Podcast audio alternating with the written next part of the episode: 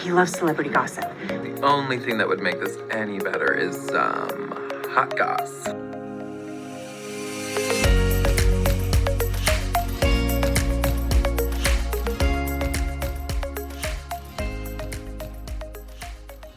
I also love too, and like this is how everything always starts. It just it just starts, and then Yeah, we do course. segments. Um, That's the way it I- should be. I love to. I should introduce myself. I'm Hello. Fiona, by the way. Hi, I Fiona. didn't do that yet. I'm Marissa. Ryan jumped okay, the gun a Ryan's like insanely rude. I get it. I'm the worst person I know. I, I can't believe the show is still on. I'm the Um, worst person I know. Hey, you know what? Same. absolutely. I have this stupid. I have this stupid coffee mug that I got from. Weirdly enough, it says "I hate everyone I work with." I use it here at home because I'm the only one I work with. So you know, self dig. And then also, this was a Christmas gift from my brother's girlfriend. Like, she's Wait, what? what does that she say about me?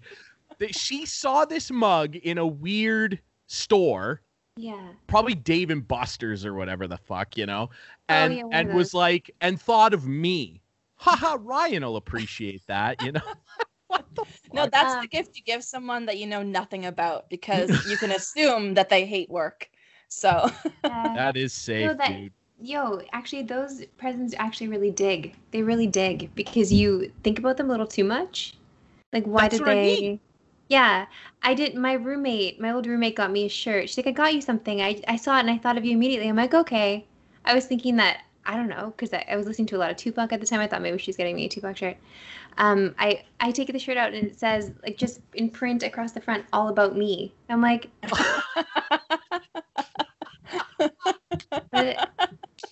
I'm like, wait, hold up, Oh Is it- man, because I'm Well- Leo? like I don't know. I'm like, wait, that At the might be the worst one I've heard of yet. Like at the last are you- radio station I worked at, um, at a where it was like a our parent, like um, my one friend that I went to school with, um, for radio, I was actually working at a like a sister station or whatever. So he sent me an email like, "Hey, I have this commercial I need voiced. and I thought you would be perfect for it. Oh it's no. the really bitchy mom." So You'd fit the role perfectly. I I don't have kids. so See- I guess one out of two is good. I know. Just- That's great. Also, everybody, we're leaving all this in like usual. Welcome back to Sauce and Goss. I'm Ryan, I'm Fiona. and we're very pleased to be joined by a great special guest on the show, which is 10 minutes old now. And that's Marissa Roberto, the TSN digital host. How are you? I'm awesome. Thanks so much for having me. Thank you for giving your time to this completely silly podcast. My favorite. kind. Um, it's well, yeah, we'll see by the end. Mhm. Um, now I just to jump quickly back to what Oh. you said about the uh the commercial that your friend thought you were perfect for. and Yeah. and just stay just stay with me here because this commercial used to air on our radio station. There is a sex store in Mount Forest, Ontario, where I went to high school, and the store is called I'm So Bad. Like they they knocked it out of the park with that title, right? when I first started at the station, there was still an ad running for that store. And this was back when the newscasters still had to read ads. And so our female coworkers were reading this commercial. And mm-hmm. that's what I thought you were going to say that your friend was like, "Oh, it's this sex store commercial." Because the e- the best part too was the end tag. You know commercials, they're all dumb. like you'd have to read like come to the sale at i'm so bad or whatever at two o'clock and then the end tag asked that the newscasters including me go i'm so bad Oh, God. and then go into a newscast so i swear to god or I would refuse. or Yeah, whoever you believe in that you would go i'm so bad good afternoon it's 23 degrees outside like what the fuck are we doing, guys? Oh, but that's the way it was. You know, media rips, doesn't it? So there's a recording somewhere out there Of of you? you going besides this one. Um, going What? I'm so yeah, besides this one, I if if the owner of that store's listening to this, which I know they probably are, I want compensation and not in the form of merchandise, okay? Um, let's let's get into our guest here. Marissa, okay, I I had you on my sports show recently and I've been watching your content all the way from the EP Daily days for a long time and I'm excited to talk about that. But when we had you on the sports show and I, you know, quote unquote met you, this is the closest we can come to Yeah. meeting people now. I was like, we got to have her on Sauce and Goss, and um, because you have such a fun personality, and I and I think you're, you know, that really comes across your well, don't social pick me up media. too much, and I feel like I have to be fun.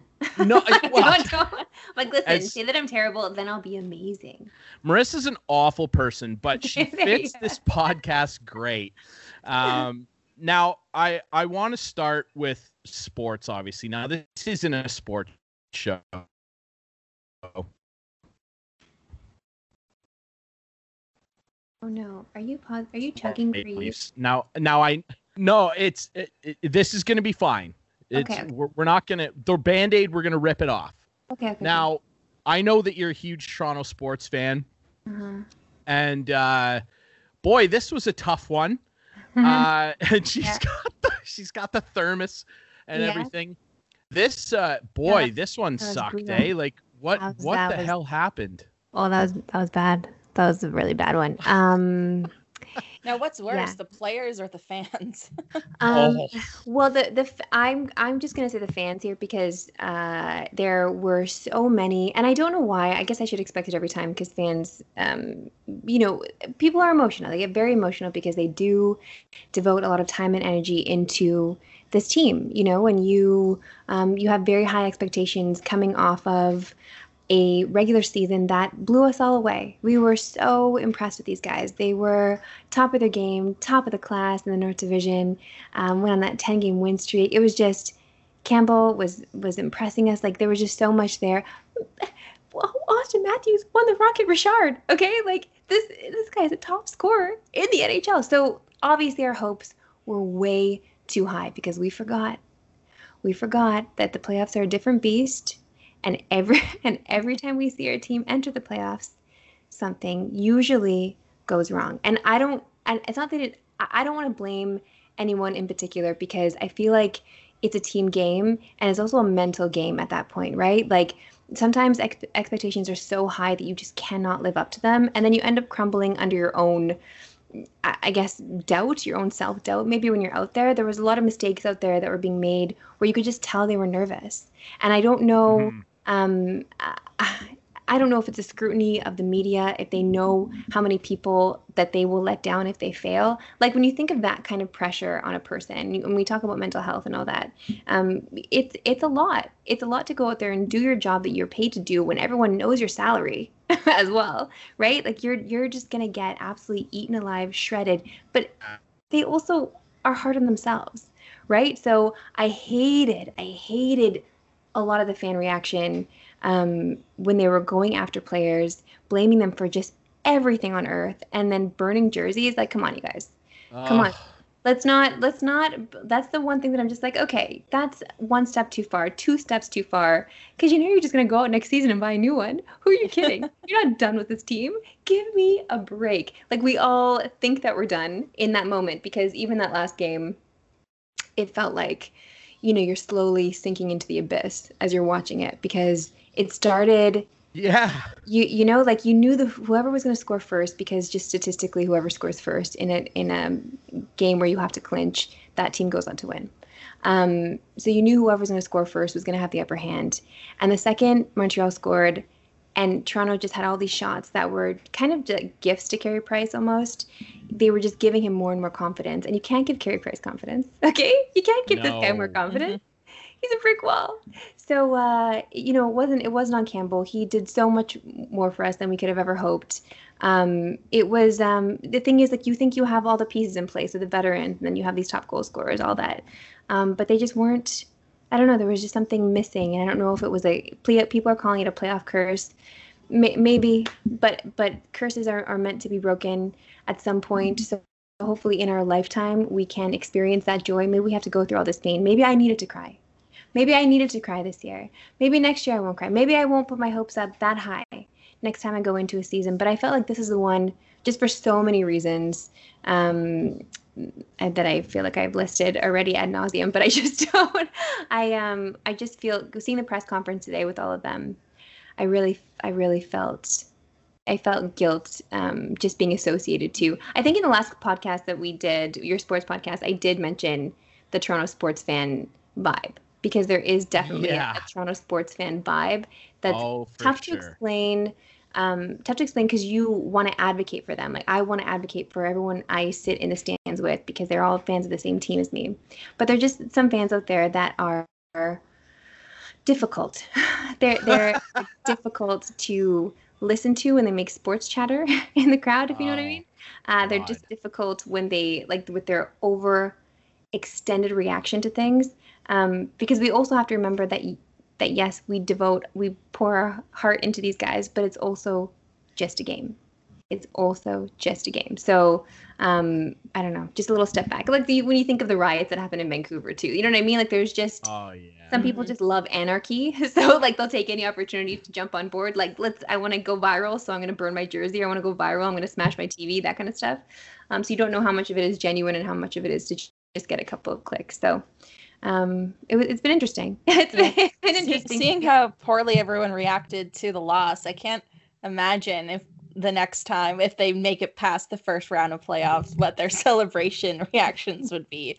I don't even want to be there for that. I that. know, I know. We always joke. Uh, there's a lot of Italians on on the crew, the BarDown crew, but we always make fun of the Woodbridge Italians in Toronto because they're the ones that went after Nylander the most. They're the one like Oh, it's always the Italian Zios, like the Zios, the Nonos, like all all the bros in, in Woodbridge that are just like like so hard on these guys. They're so extra hard on these guys.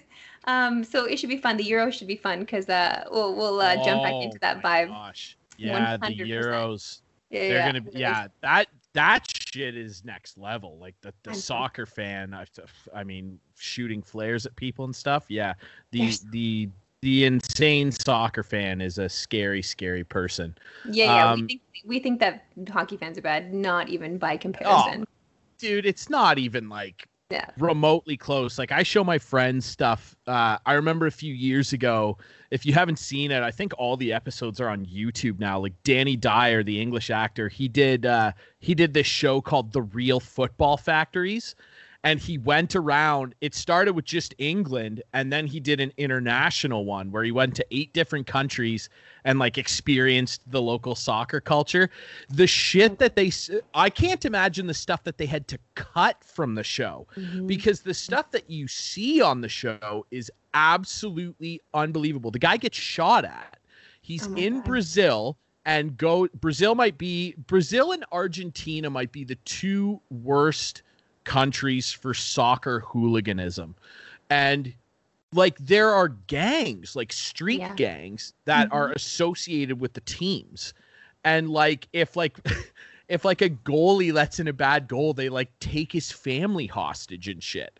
Like that's oh it, it, like and you see some of this insanity on the show when he gets shot at on the team bus. It's so it's so ridiculous. So it's not that bad. At least at least there's that. But Here it's not. Yeah, there's there's a certain passion that comes with.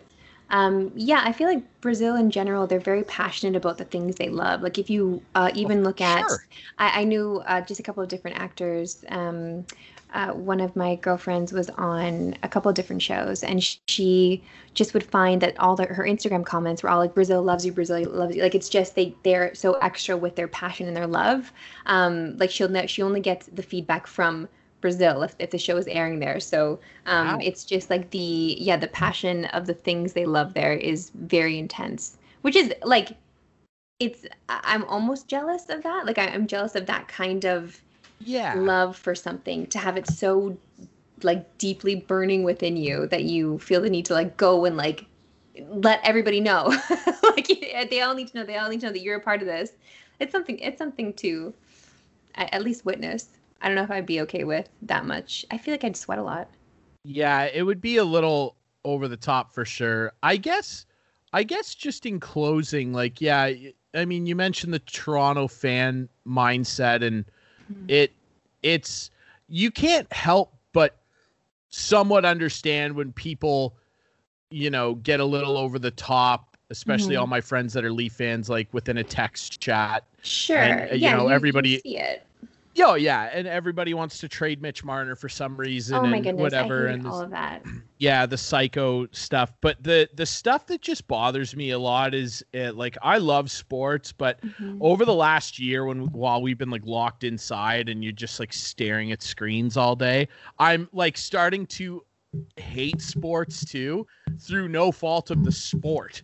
It's just people. I'm just so fed up with people like oh my god, Mitch Marner should. Uh, I I saw one guy today that was tweeting like Mitch Marner and his family should be ashamed that he that he dragged out his contract or whatever publicly and and and then played like that and I was like why think, should his incredible. family feel ashamed like did they and it's also incredible how like these people don't understand how business works like that he has an agent and his agent was going through all those talks. Mitch Marner has nothing to do with that.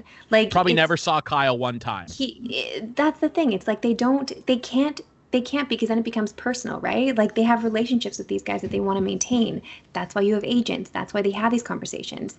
Um, it's this is business. Like yes, it's a game. This is their livelihood also. So they need to make sure that they're compensated and they're paid what they feel or what their agent feels is a fair amount for the talent and the skill they bring. Yes, sure, it would have been nice to see some of that in the playoffs, but it wasn't just a one man thing. It was a full team effort. That again, the mental game just wasn't there, and I'm just wondering, like how that how that curse could quote unquote curse could be broken. Is it like a uh, like a life coach thing where they come and train you with your mental game, right? Because like they, they have the skill on the ice. What is it? Maybe maybe that's what's needed. Like we see a lot of that in esports orgs now. They bring in, um, you know, mental coaches as well because it is very. As, you can have all the skill in the world, but if your head is not in it, you're not going to win it, right? Abs- you, absolutely. You, you, gotta you gotta mm-hmm. be on board, full body, mind, soul. Yeah, to, so, yeah.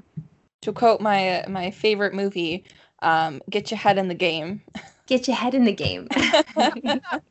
and like that's hard and people yeah. don't understand that and like I love that too just like people you know freaking out about the game. It's it's like I love sports and I mean and you know Marissa you know this and you know I got my tattoo and everything like when the Caps finally won the year before, I was in the exact same state and had been, you know, for 10 years. And I'm not going to say Caps fans ha- have it harder than Leafs fans. I mean, mm. the, their Stanley Cup drought's longer than the existence of my team. But it was like rough to sit there through a decade and have every writer at the end of April write, you know, Alex Ovechkin's not a leader. He's so selfish and blah, blah, blah. And then, and you know, through all the like at the within the first minute of it, I wasn't even happy. I was just relieved and I just cried and said, It's over. Not, yay, we won. I'm so stoked. Just, it's over. All the bullshit and dumb stuff people write about these athletes and just like, you know, I I cried in front of my boss too, uh, Fiona and I's boss, because of course you know, being a newscaster, the the game five of that win had to fall on the same night that the uh, that the provincial election was happening. So of course we had to work That's overtime. Yeah. It's the way she goes. I'm like, it's the biggest sports event of my entire life, and I have to be at work. God bless our our boss. Like he, we have a TV in the newsroom. I barely did work. He let me watch the whole game, and I'm there with all my coworkers, and I'm just crying in the newsroom. And uh, i'll never forget that. It, it almost kind of made it special. And like it was it was funny but i i want that to happen for Leaf fans and i think it will. And you know w- we had you on the sports show and I, I won't share any more sports opinions on this episode other than to just say if you want my not worth anything opinion i literally think they should just bring as much of the same team back next year. Don't mm-hmm. trade anybody and just bring them all back. I I saw it they're human beings. Like it's not automatic. It's not NHL 21 where you can just run a simulation eight times and the Leafs win eight straight Yeah. Stanley Cups. Like, the what the fuck are you guys Mhm. talking? Like they're Mhm. human beings. Yeah, Also- all the people criticizing these athletes are the same people who, if they picked up a hockey stick and a pair of skates, they'd collapse in two minutes. Exactly. So Oh They'd God. fall Like- down. They'd fall down in front of everybody. they don't even know how to stop on skates. Like I you can't even say I- anything. I don't know if you saw Serena. Um, Oh, Serena Williams' yeah, little I don't know press if you, you saw her. Yeah, press Yeah. conference. That was incredible. I'm like, oof, I love this energy. This is exactly, this is exactly what we need, and exactly what every athlete in that position technically should think. Because screw these guys. So they're asking these questions. Sometimes there are some questions that are just like, you guys, come on, like, come I, on. I'm so glad you said that because all day I've been thinking about what I wanted to ask you in in regards to the whole sports thing that we you know that we all love and and, and everything. The the notion of the post game press conference, I'm kind of over it. Like I I actually don't see the point in them anymore. And I'll tell you why. First of all, I haven't watched one in probably three years because the game's over now. I don't care anymore. You know what I mean?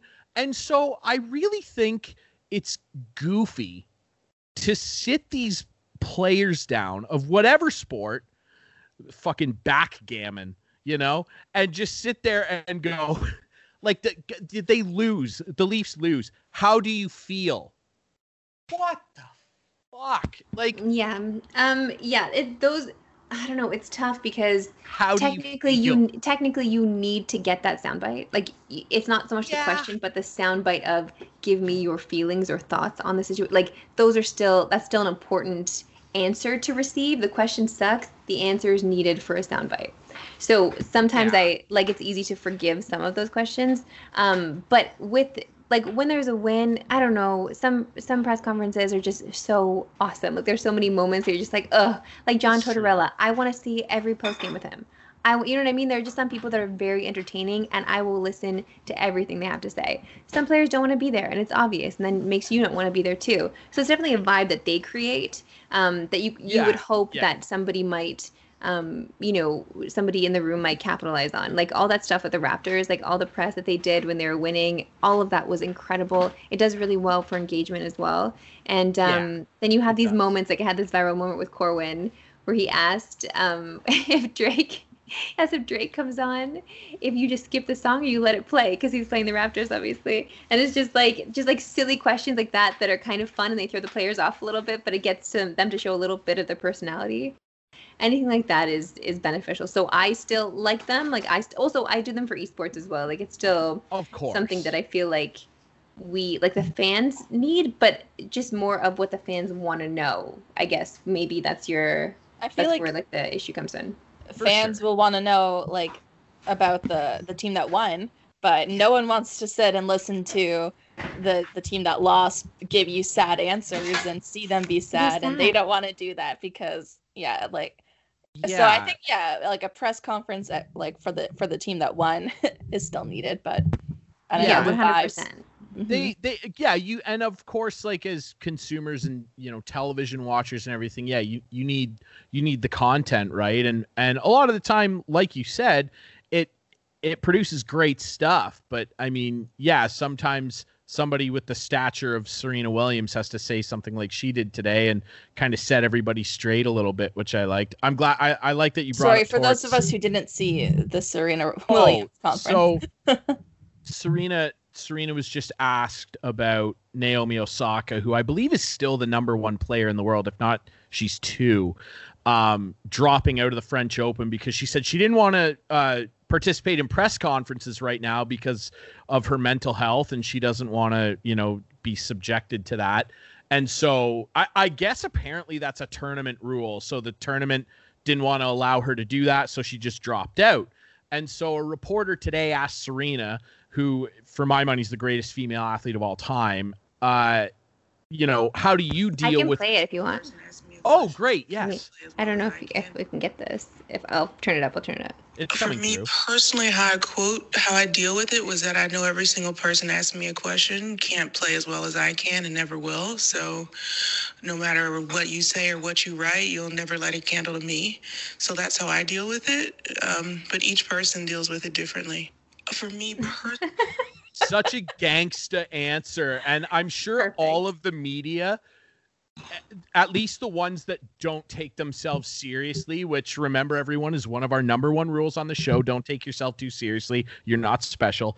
Um, all of the media, all of the media probably sat there and went, "That was awesome." Like that's a, and some of the media, some of the media sat there and went, "Oh, what the fuck?" and blah blah blah. It's just like, man, can you just, you know, and really generations, probably. Yeah, for for sure. Really, I think the thing, and I'll I'll end it on press conferences here. Quick side story. I'm glad you brought Torts up. My cousin was just his assistant coach for four years, and he told me that Torts would, before he went out for press conferences, would turn around and go, "What do you guys think I should say?" And like, and he would just go out and make it up. Like, and also, I, I had the pleasure of meeting him. The oh my god, what an unbelievably nice guy. Um, the media representation of him is not accurate whatsoever. But uh, I don't know. I feel like it is. I feel like it, like I can tell he's a nice guy, and he's he's like very hard on his players, and he has got like great chirps. yeah, that that is accurate. Then, if if that is your takeaway That- of him, That's then all I get. that's that- all I ever get from it it.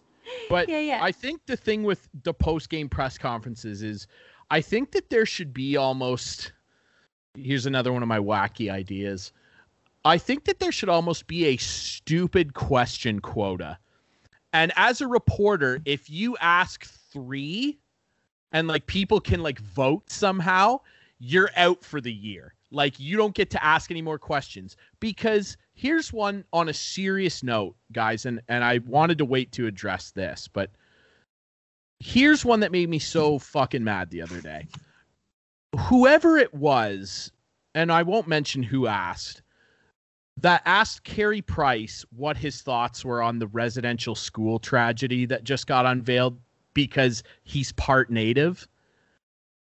What are you doing? He just won game seven, and ju- and because you happen to know that he's part native, you've gotta ask him. No one else got asked. What's solely your opinion, Carey? And he's That's like, not. and of course, Carey Price handled it with complete class. And by the way, guys, what the fuck is up with our country right now, dude? The the residential school thing. I don't know how you haven't heard about this uh, unless you're completely under a rock. The what are we doing? You know, that this country's got a lot of shit to answer for, and we need to help in any way we can. Of course, you know, Fiona, you already know, and, and Marissa, I'll tell you now, my best friend ever, uh, Papa Quincy, who's been on the show numerous times, is, is native. And when we were growing up, I never even thought about that. It wasn't even a thing that it was just he's my friend Quincy, Quincy, you know? But I know that a lot of his family suffered at these institutions and we need to do whatever we can guys to fucking help these people out man. And there are a lot of great charities you can donate to. There's a residential school survivor society. Uh, look that up. It, it's a charity that's specifically dedicated to helping the survivors of these schools. I think it's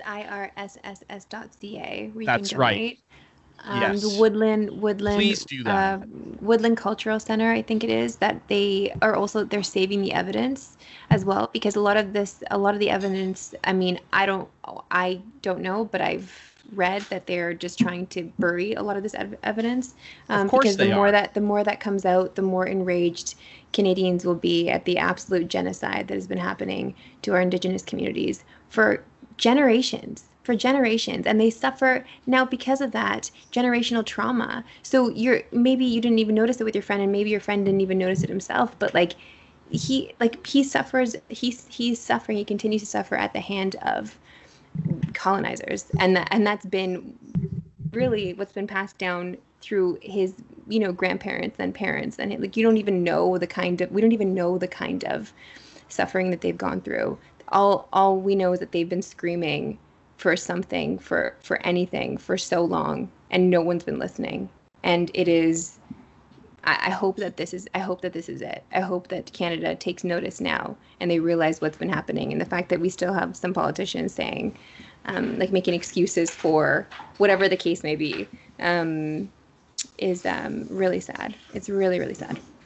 It it is. It's it's it's one of the worst things that's if not the worst thing that's ever happened in our in our country's history. It's you know, it's a fucking joke, guys. Like It's really I yeah awful. I How and have they still not fixed the clean running water? I was just gonna say, like in the very least, can we fucking hook these? Like, how difficult is it to like lay some pipe down, guys? Like the second a new oil line needs built, we fucking we gotta build it right yesterday. But we can't hook these people up with some fucking water, you know? Like I just I can't wrap my head around the um you know Like the- the borderline basic stupidity. Human right, the basic human right that we should all have as Canadians living on this land that is not ours. that is not ours in any Yeah. way. it just makes no sense guys like if you can if you can donate fucking five dollars like just anything you know Any- we gotta help Just like spread can- awareness. Ri- Yeah. yeah, write your local MP or MPP or whoever just to get it up in the government. Like we That's a want action. one. yeah Um, yeah, uh, just anything at all. I don't just be, and also, um, yeah, not. I just I'm going on Indigenous um, TikToks as well. Like I follow a lot of Indigenous creators, and I try to um, listen as much as possible. Um, and a lot of them are in mourning right now. So even just asking, um, like asking them what to do or what to say, like they don't need they don't need that from us. They've been trying to teach us and get us to listen for a long time. So um, it's it's just um, trying to let them or let them mourn and follow. Just let them lead by example, and, and we'll try to follow. We'll try to follow their lead because I don't know. I don't know how to make this better. I, d- I don't know how to make this better now, other than trying to educate as many people as possible and understand that we complicitly we're all a part of this, um, and we need to take ownership of that. of course and and i well said i i think that's how we all feel i think the best thing we can do is is legit just sh- shut the fuck up and stop worrying about you know sharing your avocado toast on twitter and and fucking and just pay attention for a second guys we just need to listen and and follow their example like you said i think i think that's well put um no great way to transition out of that at all um, but let's talk about video games, guys. Like something that we all love. Let's talk about video games. Um, I know, and and Marissa, this is where I first, you know, saw you was on the beloved show EP Daily, and I want you to take us behind the scenes a little bit. Uh, I know we talked about this a little bit with you on my sports show, but just how you got into video games, you know, your your favorite games, um, and what you're excited about uh, for for E3 maybe. Ooh, uh, excellent. Yeah, I um, my parents are really, really strict um, Italian Catholic. They're just um, they didn't ever. I was I'm the oldest. Um, I'm the girl, so I wasn't allowed to like go out or do anything or like go to sleepovers or, or parties or anything like that. But they kept me home with video Ah. games. Um, so I would get whatever the latest and greatest was. I would get it. Um, so I was spoiled in that sense, very privileged in that sense um, where I they get me home. They always said no to me going out, but they will say yes to a video game. So, um, you know, I started. My dad had an NES that he never played. I, I played Bubble Bobble for the first time. I loved it. Like super young, trying these games, but just very cute little dinosaurs going after the fruit, and they have to collect little things falling from the sky, um, or falling from a little level, like platforming. Um, and then just getting introduced to Mario there. My brother had a Sega Genesis, and uh, you know, like the greats, getting to play beat 'em ups, like playing Streets of Rage. Um, loved that so much. Getting the the one true Aladdin game made, and that was on the Sega Genesis. Um, That game was hard too. so hard, so great, my so hard, awesome, just such a good time. Um, my brother had a Game Boy, I had a Game Gear. Um, you know, like we definitely had a lot of video games in the house, and I didn't think that um, I didn't think that I would make video games a career. I just, you know, you just don't think about that. You're just playing them as a kid, and then you grow up and you. I left home when I was 18 because uh, my parents always said, yeah, they're strict, but as long as I live under their roof, I have to follow their rules. Um, and when I turned 18 and I moved out, I could do whatever I wanted. So I made it my mission to move out when I turned 18 to do whatever I wanted. Um, that was my rebellious spirit. Like I will work, and I will. My mom uh, had a business there where I would. I was the receptionist, so I would uh, try to make as much money as possible. And then uh, I moved to Toronto. I uh, wasn't sure what I wanted to do when I when I got here, but I um, I started going to theater school, and then I um, I I don't know. I just didn't. It wasn't for me. It just wasn't right. And then I started working at the Rogers Center. Uh, so I started falling in love with baseball there. And my um, boyfriend, now husband, um, he says, "Oh, like you used to play video games." Like, "Oh yeah, I played a lot of video games growing up." He's like, "Oh, but you've never played Super Mario Sunshine because I didn't have a GameCube." I'm like, no, I, I didn't. I missed that. I didn't. I didn't play that because I had left. Um, my our last console was an N64 at home, and uh, so he got me for my birthday. He got me a GameCube and he got me Super Mario Sunshine, and I just fell back in love with. I I remembered like you you you realized that oh no I don't want to leave this like this was so much fun why would I ever leave this again so I just kind of made it my um, mission kind of that summer I fell in love with baseball and video games again and I um, I just thought uh, there needs to be a way that I can make money off of this love of these things. And so I went to journalism school, and I um, I just always made it my mission to um, write my stories about video games or baseball. Like I would only cover the two things because I wanted to make. I it's very important, children, to pick a niche. pick a niche. Go niche. Because um, everything's a bit too broad now, and even when you you're looking at different broadcasts, they look for experts in certain fields to come and talk, right? So um, when you go niche, it's a it's a better way of honing a career path. Um, so I sorry, my dog is barking at the neighbor. I'm so sorry. Oh, that's okay. oh my goodness, I'm sorry. She thinks that she okay. She's a Chorky, so she's half Chihuahua, half Yorkie. She ah. thinks she runs the world. Yes. Um, like big uh, Doberman personality within a little tiny seven pound dog. Um, so yeah, I I started um, yeah just covering I would go to different gaming events. Oh my goodness, I'm so sorry. I love dogs, man. Like they oh, just man. they don't care, man. They don't care. Like girl, I am working. Just chill. That's amazing. Um, I started covering gaming events. I would go. I snuck into. Oh, oh my god. I can ignore this. Uh, okay, I snuck into um, Fan Expo for the first time. Well, I said I was media, even though I wasn't, because I was interning at TLN, uh, Tele Latino at the time, and uh, I was doing like floor directing for them. But I said that I was uh, covering uh, Fan Expo for Tele Latino. I wasn't. I just lied to get a media pass. And um, for me and my yeah, for me and my boyfriend, now husband, but uh, he I rented a camera from school, so he was my cameraman. I would go and I took my microphone and I um, interviewed the cast of EP Daily because I was obsessed with the show. I loved everything about it. I loved that they review video games. I really wanted to do that. I would I would sit in on panels. I asked questions. I just pr- tried to put myself in front of um, in front of these people that I really wanted to work with. And then I got an audition with them, and uh, yeah, it was it was just one of those things that it kind of like all aligned. But but I had to really work for it. You know, like I, I had to um, you know, I did the interviews and I make sure I, I prepped and I researched and I put it all together. I made a YouTube video. Like I just made sure that I, I tried to put my best foot forward in that space. And um, yeah, just covered as many gaming events as I could and just edited them and put them on YouTube. Um, and then just kind of fell in love with games that I had never really played before because I'd only ever played you know the consoles that I grew up with, and then my, a Nintendo system. But my husband was a big Xbox guy, so he had the original Xbox. So I was playing Halo for the first time and playing um, Elder Scrolls games for the first time, like Oblivion and Skyrim, and just falling in love with RPGs. So um, every step that I took in my gaming career, it was such a wonderful eye-opening experience with new genres um, and in those genres you meet different people as well that love these genres as well um, and it's the same for esports. It's the same for esports now. It was uh, a, a, scene that I never thought I would get into, and um, then once I had my first taste of it, I realized, wow, this is this is it. This is legit because it is sports and and gaming mixed into this crazy, exciting ball of screens and LAN parties and um, trash talking on Twitter. Like there's just there's so much of it. It's so much fun and um, just meeting all the different people that that have found a way to make their hobbies, make their the thing they do to pass the time their career. And so I just feel like you meet a lot of really interesting people in those situations.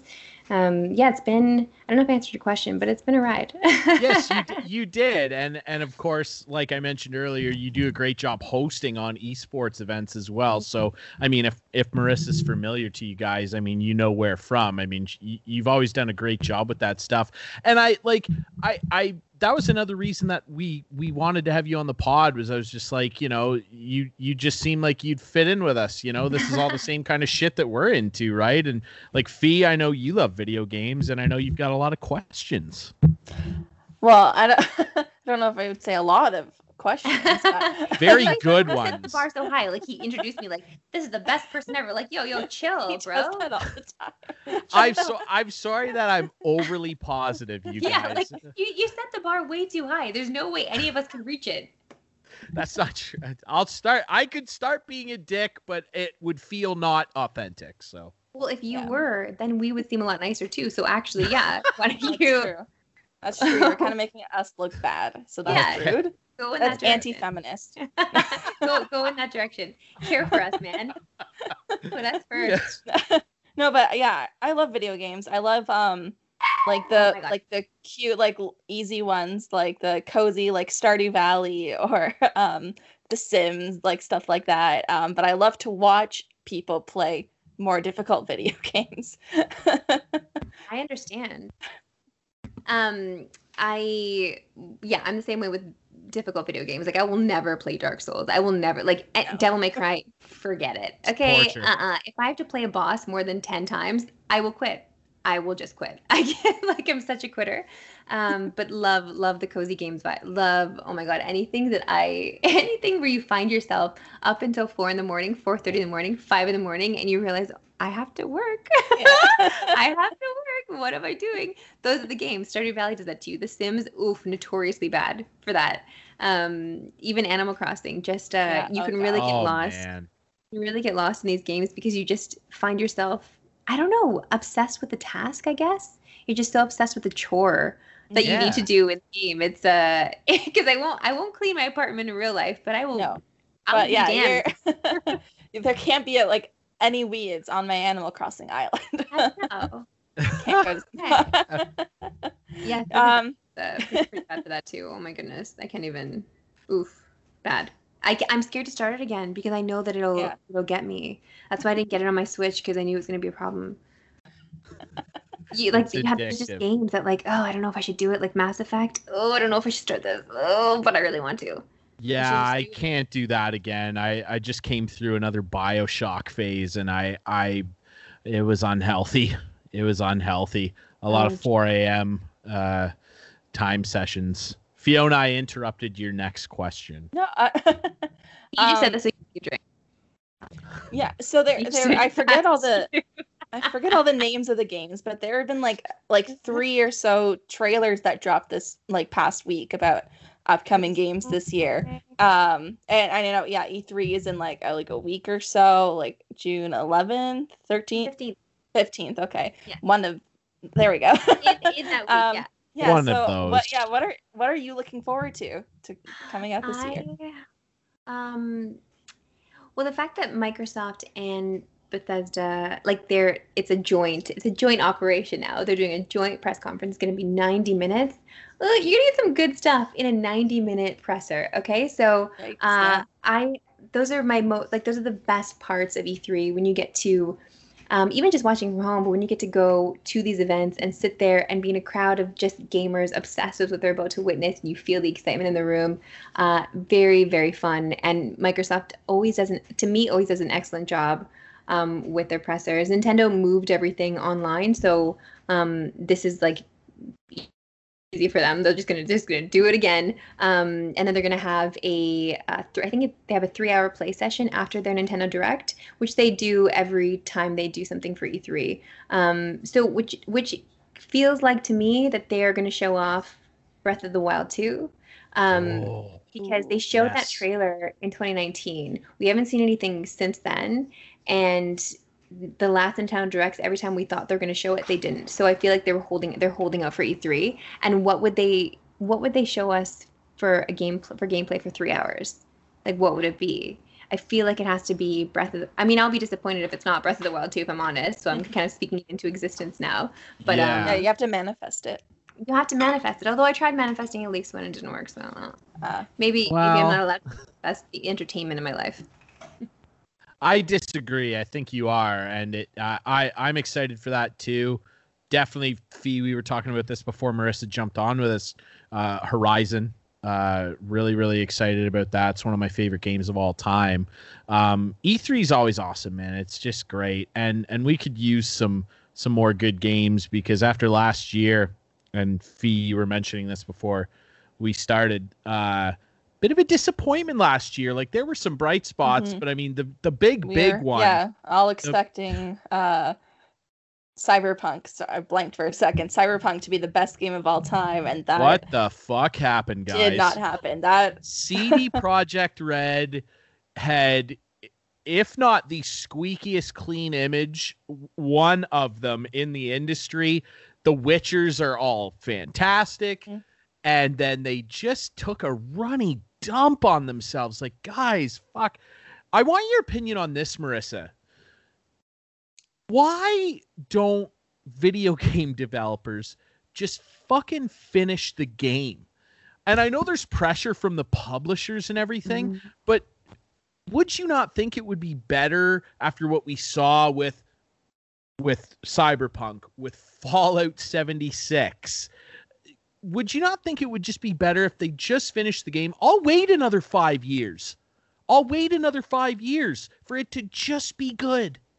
What's your yeah, opinion? you'll you'll wait, but their shareholders won't, right? Yeah. So ev- Yeah. obviously, we know that this is a, this is big business. Video games are huge business. Pre-orders are huge business, and when you keep delaying a game, you're gonna upset shareholders. You're gonna upset your fans. There That's will fair. be there will be feedback, and as much as we say like we wouldn't care, we would wait. Yeah, we would.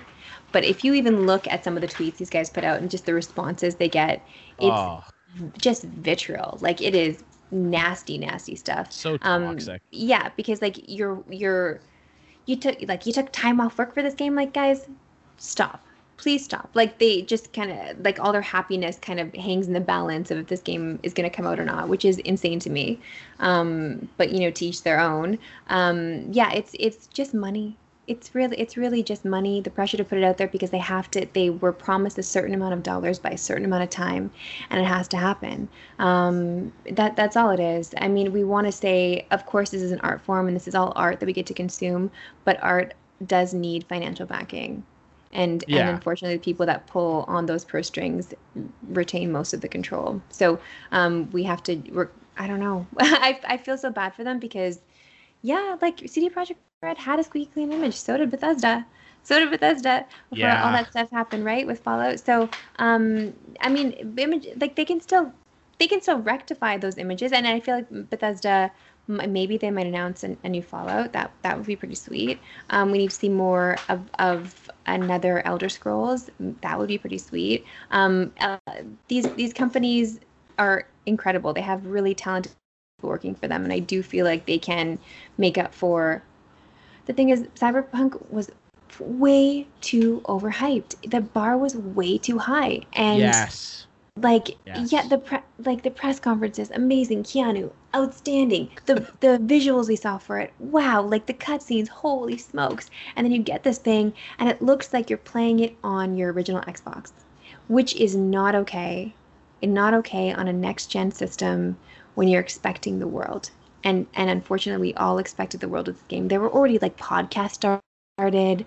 You know like people had already decided that this was going to be it and the fact that it wasn't it was just like devastating to so many people so just over there was too much emotion there was too much emotion involved and maybe they spent too much time on on the on the genital graphics i don't know The, yeah, the uh, yeah, they they really made sure They that really they did. nailed those, but the car textures looked like uh, Mario 64. So that's that's great, guys. Uh, yeah, I don't know. It it kind of sucks that it all comes down to money, and I don't know. I feel I feel at times, you know, the the industry's sort of lost some of its I don't know what the word I'm looking for is innocence. No, like its soul a little bit. Just It never with- had it though. It never it never had it. Like if you look Yeah. at the um like if you look at the way things were, um if you watch like an Atari doc or um especially for women, especially for women in this space, it was never welcoming. It was never like there were just so many hurdles for um, you know, people like me, people like Fiona, to come into the space and feel welcome in this world. Like it was very much, um, and and like you saw it with with what happened with GamerGate. Um, it was just so much of um, there was so much gatekeeping that we had to try to break through into this into this scene. So it is it has come so far and it is so much better now for for everyone now that now that it's become a little more equal not not quite there but almost um, a little more equal where you know we're not going to um, you know e3s and seeing booth babes because it's not just men that you need to cater to in these spaces um, it is not you know publishers and Although- developers I must say, my my boyfriend's playing um Skyrim again, and Oh. um he's got a, a a lot of mods. He um for he- he's got a whole Khajiit family, and he's got Oh, a whole like that. new like play, and then he's got a bunch no- more followers, and he's going through all of the mods that he can download, and every single one in the first like couple pages is just make this character into your sex slave and create Oh, yeah. these. well sure like, who, like who's making the mods like look Yeah, at who's making the it's- mods they, they don't they need to be accountable for anything they don't need to yeah they just want like- that for them anyone who downloads them, I guarantee you have never seen anything in real life, and they never will. Oh, strong take. Let's That's be a honest. strong if- take. okay, if you're No, I agree though. I- interested in, in video game mods for sexy Skyrim, they're they're mods for literally everything it's so bad, eh? Like I I think the most uh or at least one of the most infamous video game cheats that that wasn't even actually a cheat was uh it was a mod. Probably one of the earliest examples I was ever aware of of people modding the games. I didn't even when I was like 11 and got a PlayStation 1 I was like I didn't even know this was possible. But uh, Marissa you'll definitely be familiar with this. Fee I don't know if you played the um like Tomb Raider when it first came out. Um my dad bought it for me thinking that you know my little 11 year old self would enjoy. I was scared shitless of the game because the bear attacks you at the start. But Lara Croft is one of the uh, probably less good examples of female empowerment in video, at least early, because her character model, just look it up, guys. It's awful. Um, but there was a rumored cheat for the game that started circulating on the interwebs that if you entered the Mortal Kombat cheat, Lara Croft would be naked, which, you know, uh, first of all, why would that be appealing given the graphics on PS1? Like, go back and have a gander at that shit. It is, whoo, they were trying. Um, and and two, like, what for, guys? So it turned out that that was fake, but there was a mod that you could get to do that, which to go through the extra effort to put that chip, because it had to be a chip that you put in your PlayStation. What are we doing? And then I laughed years later, and uh, you know, I'm, I'm sure you're aware of this, that in I think it was Tomb Raider 3, might have been Angel of Darkness. If you tried to do the cheat, Lara Croft would explode into a thousand pieces as like kind of a fuck you, you know? Like and I- thought that that was awesome, but you're right. And Marissa, I want to ask you like on a large scale um what it's been like for you and and the improvements that we have seen within that space and sports as well because uh, you know I, think sports fans are and and maybe you think it's video game fans i think sports fans are the fucking worst gatekeepers uh, of any medium that's just my personal experience. I hate when people do it. What has it been like for you? And and what sort of challenges did that present you early on in your career in sports and video games? Like what is that like? Because i don't know. I'm not i'm not a girl. Yeah. i i don't know. Um, yeah, well, I think it's important for me to first acknowledge that I understand that doors and windows opened a little faster for me in these spaces because I'm a woman, because they needed more females. They needed women to be representative of the space. Um, and maybe there weren't enough at that time, or there weren't enough doing enough on camera. Um, so I have to acknowledge that. Um, because I do get men often in my DMs feel like that are quite accusatory of me not deserving um, the jobs that I have because I'm a female in this space. my so I do I do acknowledge that that is a thing, but also it's important to remember that I have to keep these doors open. Like I can't just walk in there and not know what I'm doing and not know what I'm talking about. I have to research. I have to prepare. I have to know what I'm doing when I'm speaking to somebody. Nobody for interviews. Know what I'm doing on camera, um, and that just comes with practice, obviously, and and um, just doing it a lot, doing it a lot. But um, yeah, I get like when I first got when I first got the job with TSN. Yeah, sports and video games I feel like are pretty the audiences are pretty reflective of one another because they're very male dominated spaces and um, um, like the first question I got when I broke into the gaming scene when I was first on EP Daily was at Fan Expo, and the first question was, "Oh, oh, well, what's your gamer score?" Like immediately quizzing me on what Mhm. like my value was as a gamer, like if I deserved to be there. Um, the first DM I got from somebody um, when I was on Digital Sports Center um, was asking me who I slept with to get the job. Um, my response to that was, "Are you from the Oh, 50s, bro?" Like that's not a thing. I'm like, sorry, that's not it doesn't exist in my world. But um, thank you for that question. I guess. Um, no, I And got always this the my women merit. who sleep their way to the top, and not the and not the um male like Oh, yeah. managers or CEOs or whatever forbid we do it, exploiting right? women to get No sexual favors from them. like exactly. Oh you're yeah, criticizing the wrong end of the stick there, buddies. Like A- Mhm. absolutely, absolutely. I not to interrupt you. I I genuinely want to know though, on a rough ballpark guess, how many times have you been asked?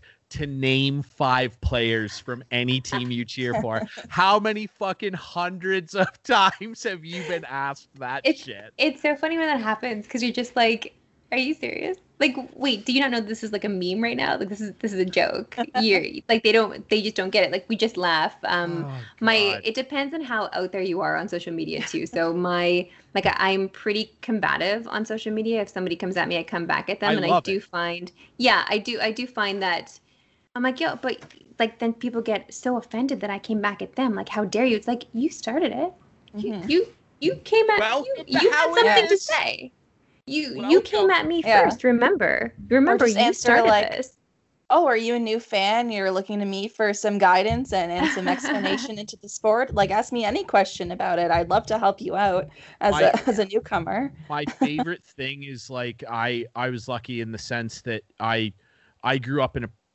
pretty small town, but uh, uh in public school and into high school, we're all really into video games or sports or both at the same time.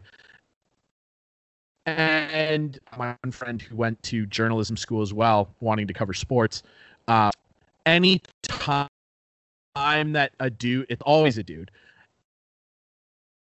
a- a- a- anytime nerdies that the dude there's no way the dude had ever even heard of them.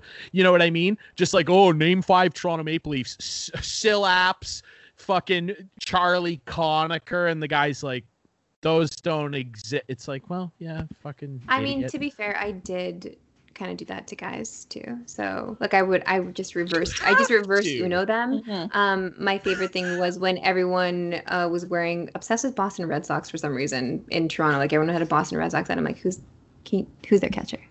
I would just see a guy on the street. name, who's their catcher? sure it, jason that's all. How about It that was Varitek at the time, exactly. So, Yeah. uh, like, just he's he's pretty out there. Like, you should already know his name. If you're gonna wear that hat, you should know. Um, so to be fair, I did reverse Uno randoms though. They didn't even come at me first. I came at them. So I, mean, No. I had to put it. I think it's first. fair though. I no, I think it's fair though, and like you're like having gotten to know you a little bit o- over this weird internet app. I mean, uh, like you're joking, like you're being ironic about it. Um, if not almost essentially doing like a live meme of of how stupid that whole notion is. And yeah, it's just it's such a gong show. Um, I just I look at some some dudes. It's always dudes, and I just am like, I we've talked about this before, Fee, where like, uh, whether it's video games, sports, music, whatever. I don't understand the mentality of people that that do this, right? Because especially let's take sports for instance, and everybody's online right now arguing about the Maple Leafs and the fucking this and that. You would think, right, that if you're some guy and you're a diehard Leaf fan and you want them to win, you would think logically that you would want more people to feel welcome and be a fan and spend money on jerseys and tickets and whatever so No that way. the market kept growing No, wait, And then- this is their thing. Don't touch it. yeah but then like people are like oh i hate the salary cap and i'm like well maybe the salary cap would go up if fucking people in like it's pride month guys if people in the lgbtq plus community felt safe going to a fucking hockey game maybe true. Maybe if if 100 new fans in that community say as an example started feeling welcome enough to go to maple leaf games maybe the salary cap would eventually go up and you'd have an even better team. And and the thing that you say you care about so much would be in even better shape.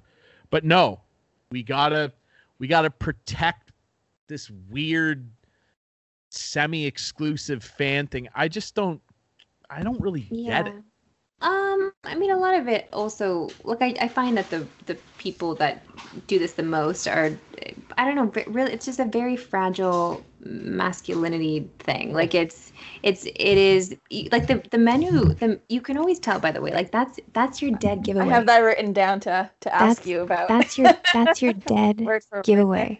you like the second you come at me for something dumb like that, you've already revealed yourself. Like you've already played your card. I know everything about you.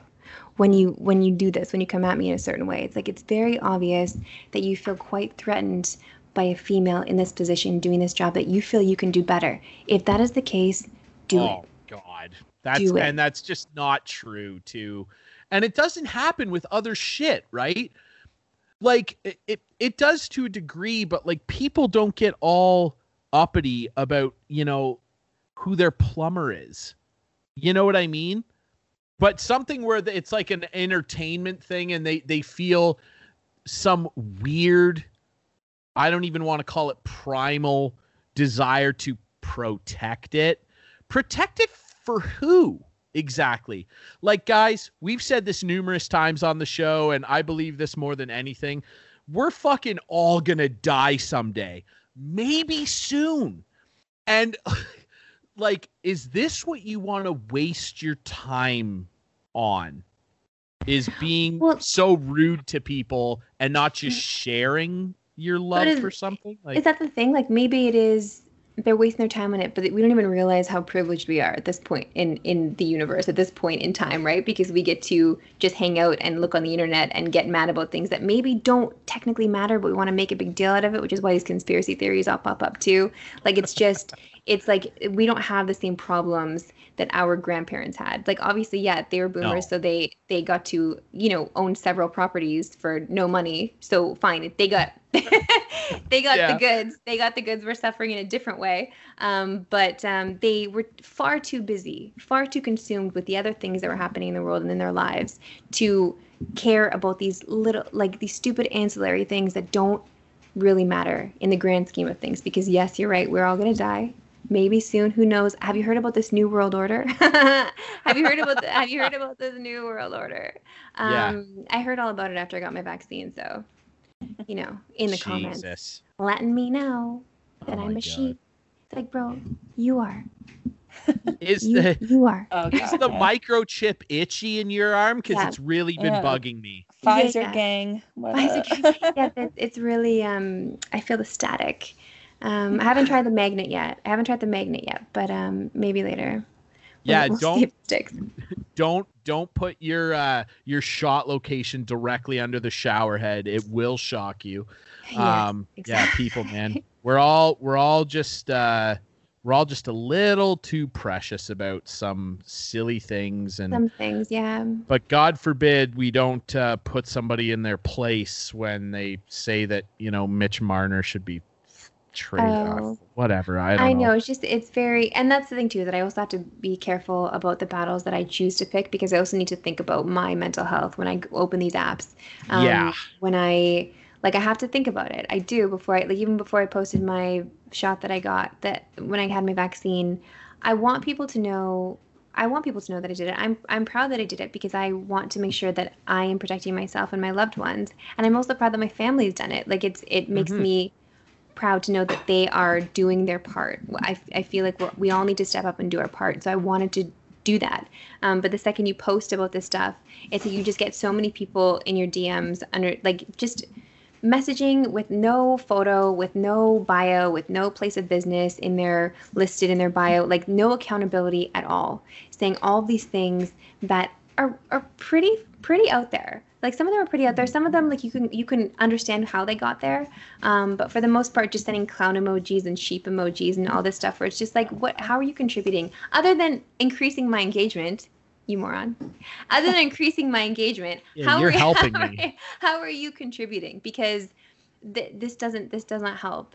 Um, it's just uh, the audacity, the, the, Yes. the, the sheer audacity of some people to accuse you when when all you are trying to do is be a good person, and for people to come after you for I don't I don't know maybe they make assumptions uh, that aren't true. I guess they do make assumptions that aren't true, which is always a bad thing. But um, all you're all you're trying to do is listen to health professionals do something for the frontline workers who have been busting their asses this entire pandemic with with I, I can't even honestly there are some nurses and doctors that i'm pretty sure have had mental breakdowns at this point. Like they've just had to like walk off the job because it's just percent. Mhm. so much. And to not get I, I don't know to have like the public not understand what they're going through must be so frustrating so frustrating for them. And so i'm trying to be empathetic. I'm trying to understand what they're going through what they're asking of us. The fact that 90% of healthcare professionals have been fully vaccinated tells me that i should probably get fully vaccinated too so Mhm. i'm gonna i will i will follow their lead and hopefully not get too much hate online. My goodness, it's just been ugh, the mental. Yeah, I, I had to really think about it because I knew It's that the second. I'd open it up. Yeah, And like even if you're an anti-vaxxer, us getting Mm-hmm. vaccinated doesn't have anything to do with you. Doesn't affect you at all. hmm You not getting vaccinated affects all of us though. well, they think that some of them think that our proteins are shedding, and that they're gonna they're gonna somehow ingest our proteins that we're shedding. Like this is how far down they've gone with this stuff. Like some Oh. businesses have put some anti-vax businesses have put signs up saying they don't if you've taken the vaccine we don't want you in our establishment like that kind of stuff like it's it's gone so far down rabbit holes and link sharing like it is so messed up and how easily manipulated so many people are. Um, and listen uh, i'm not saying i'm not better than anybody for not falling victim to this stuff. I have like i get down conspiracy theory rabbit holes. I can i i, I can hang. I can hang. I yeah they're got they're down- fun yeah some of them are fun. Yeah. Some of them are fun. Um, but when it, when they cause when when we're dealing with a global pandemic and you don't even acknowledge that this is real that you think this is a scam demic. you know when people message me this is a scam demic. to what end to what end was this a scam demic? why do you think all the governments in the world are working together well like they can't even agree on trade like why would they agree on this like it doesn't it doesn't make any sense and so I I don't know. I don't know if they when they pull the thread, if they go all the way to the end of the shirt. You know what I mean? Like they just pull it a little bit and they get excited about information that they think they're receiving that might make them feel as though they know something that other people don't. When that's not the case, they're just being manipulated. And I, I need you to tap into that, please, for the love of God. Absolutely. I think that it's just a way of people feeling self-important like they exactly like you said like they know something we don't and it's just it's just bizarre um all the anti-vax stuff going on but i mean fuck we could talk about that for 20 years i feel like i mean Oh, it's man. just a, Yeah, a a crazy thing I'm, I'm sorry. Like I shouldn't just assume that people are getting vaccinated. I don't, and I don't want to push it on No, anybody. no, if you want to no, do it, no. don't do it. I do want to push it on people. okay, Absolutely go you're right. I do want to push it on people. Yeah. You're right. Absolutely go. If you don't get vaccinated, I don't want you listening to this podcast. Okay, okay, fair thing. Okay, okay, you. Absolutely. Yeah. Yeah. The the people yeah, fuck it. This is our show. The Yeah. people that aren't getting vaccinated can join the loud motorcycle guys. And uh, who else Oh did my we God. ban recently from listening to the show? It was loud Ban- motorcycle. We ban a lot of people. Yeah. Um The Seinfeld episode.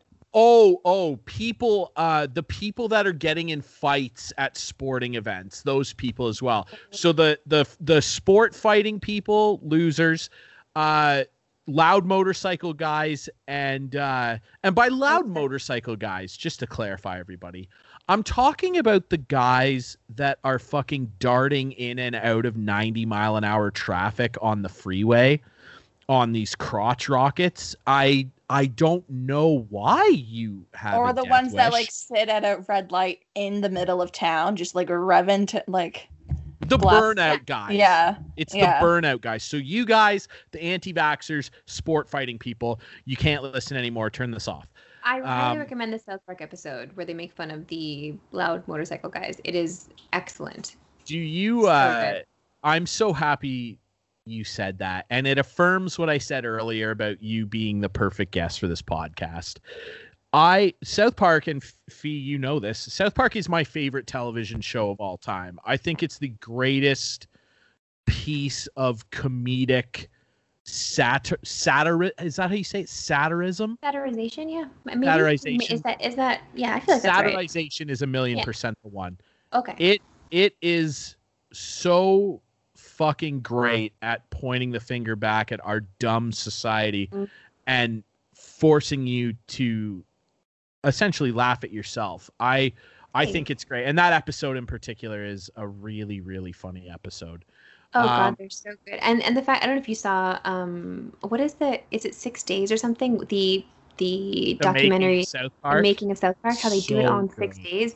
Because because every time you watch it, it's so topical. Like it, it's literally things that were just happening, and you wonder how they put it together. It's crazy how hard these guys work um, to make the show what it is. So um, yeah, no, I've been a South Park fan forever. I love I love Trey Parker and Matt Stone and and Fee. I know like I, have brought this quote up to you many times. It, it might be one of my favorite quotes of all time, and they use it in an episode. Remember the episode where the they're making fun of Family Guy and they're gonna show Muhammad.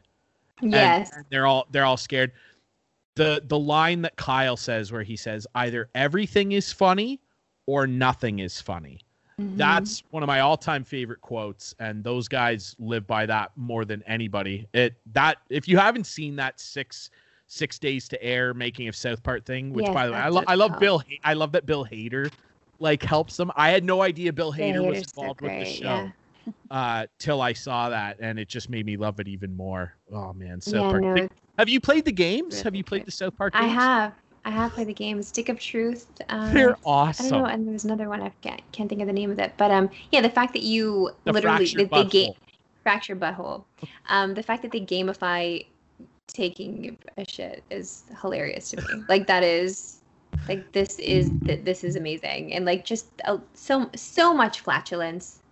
Anytime you have Randy Marsh, like anything in any kind of medium, I'm I'm there for. Um, yeah, He's no, really. favorite character Oh, definitely. Any kind of, you know what? Randy in South Park, Randy in Trailer Park Boys. Great characters. Just Randy's.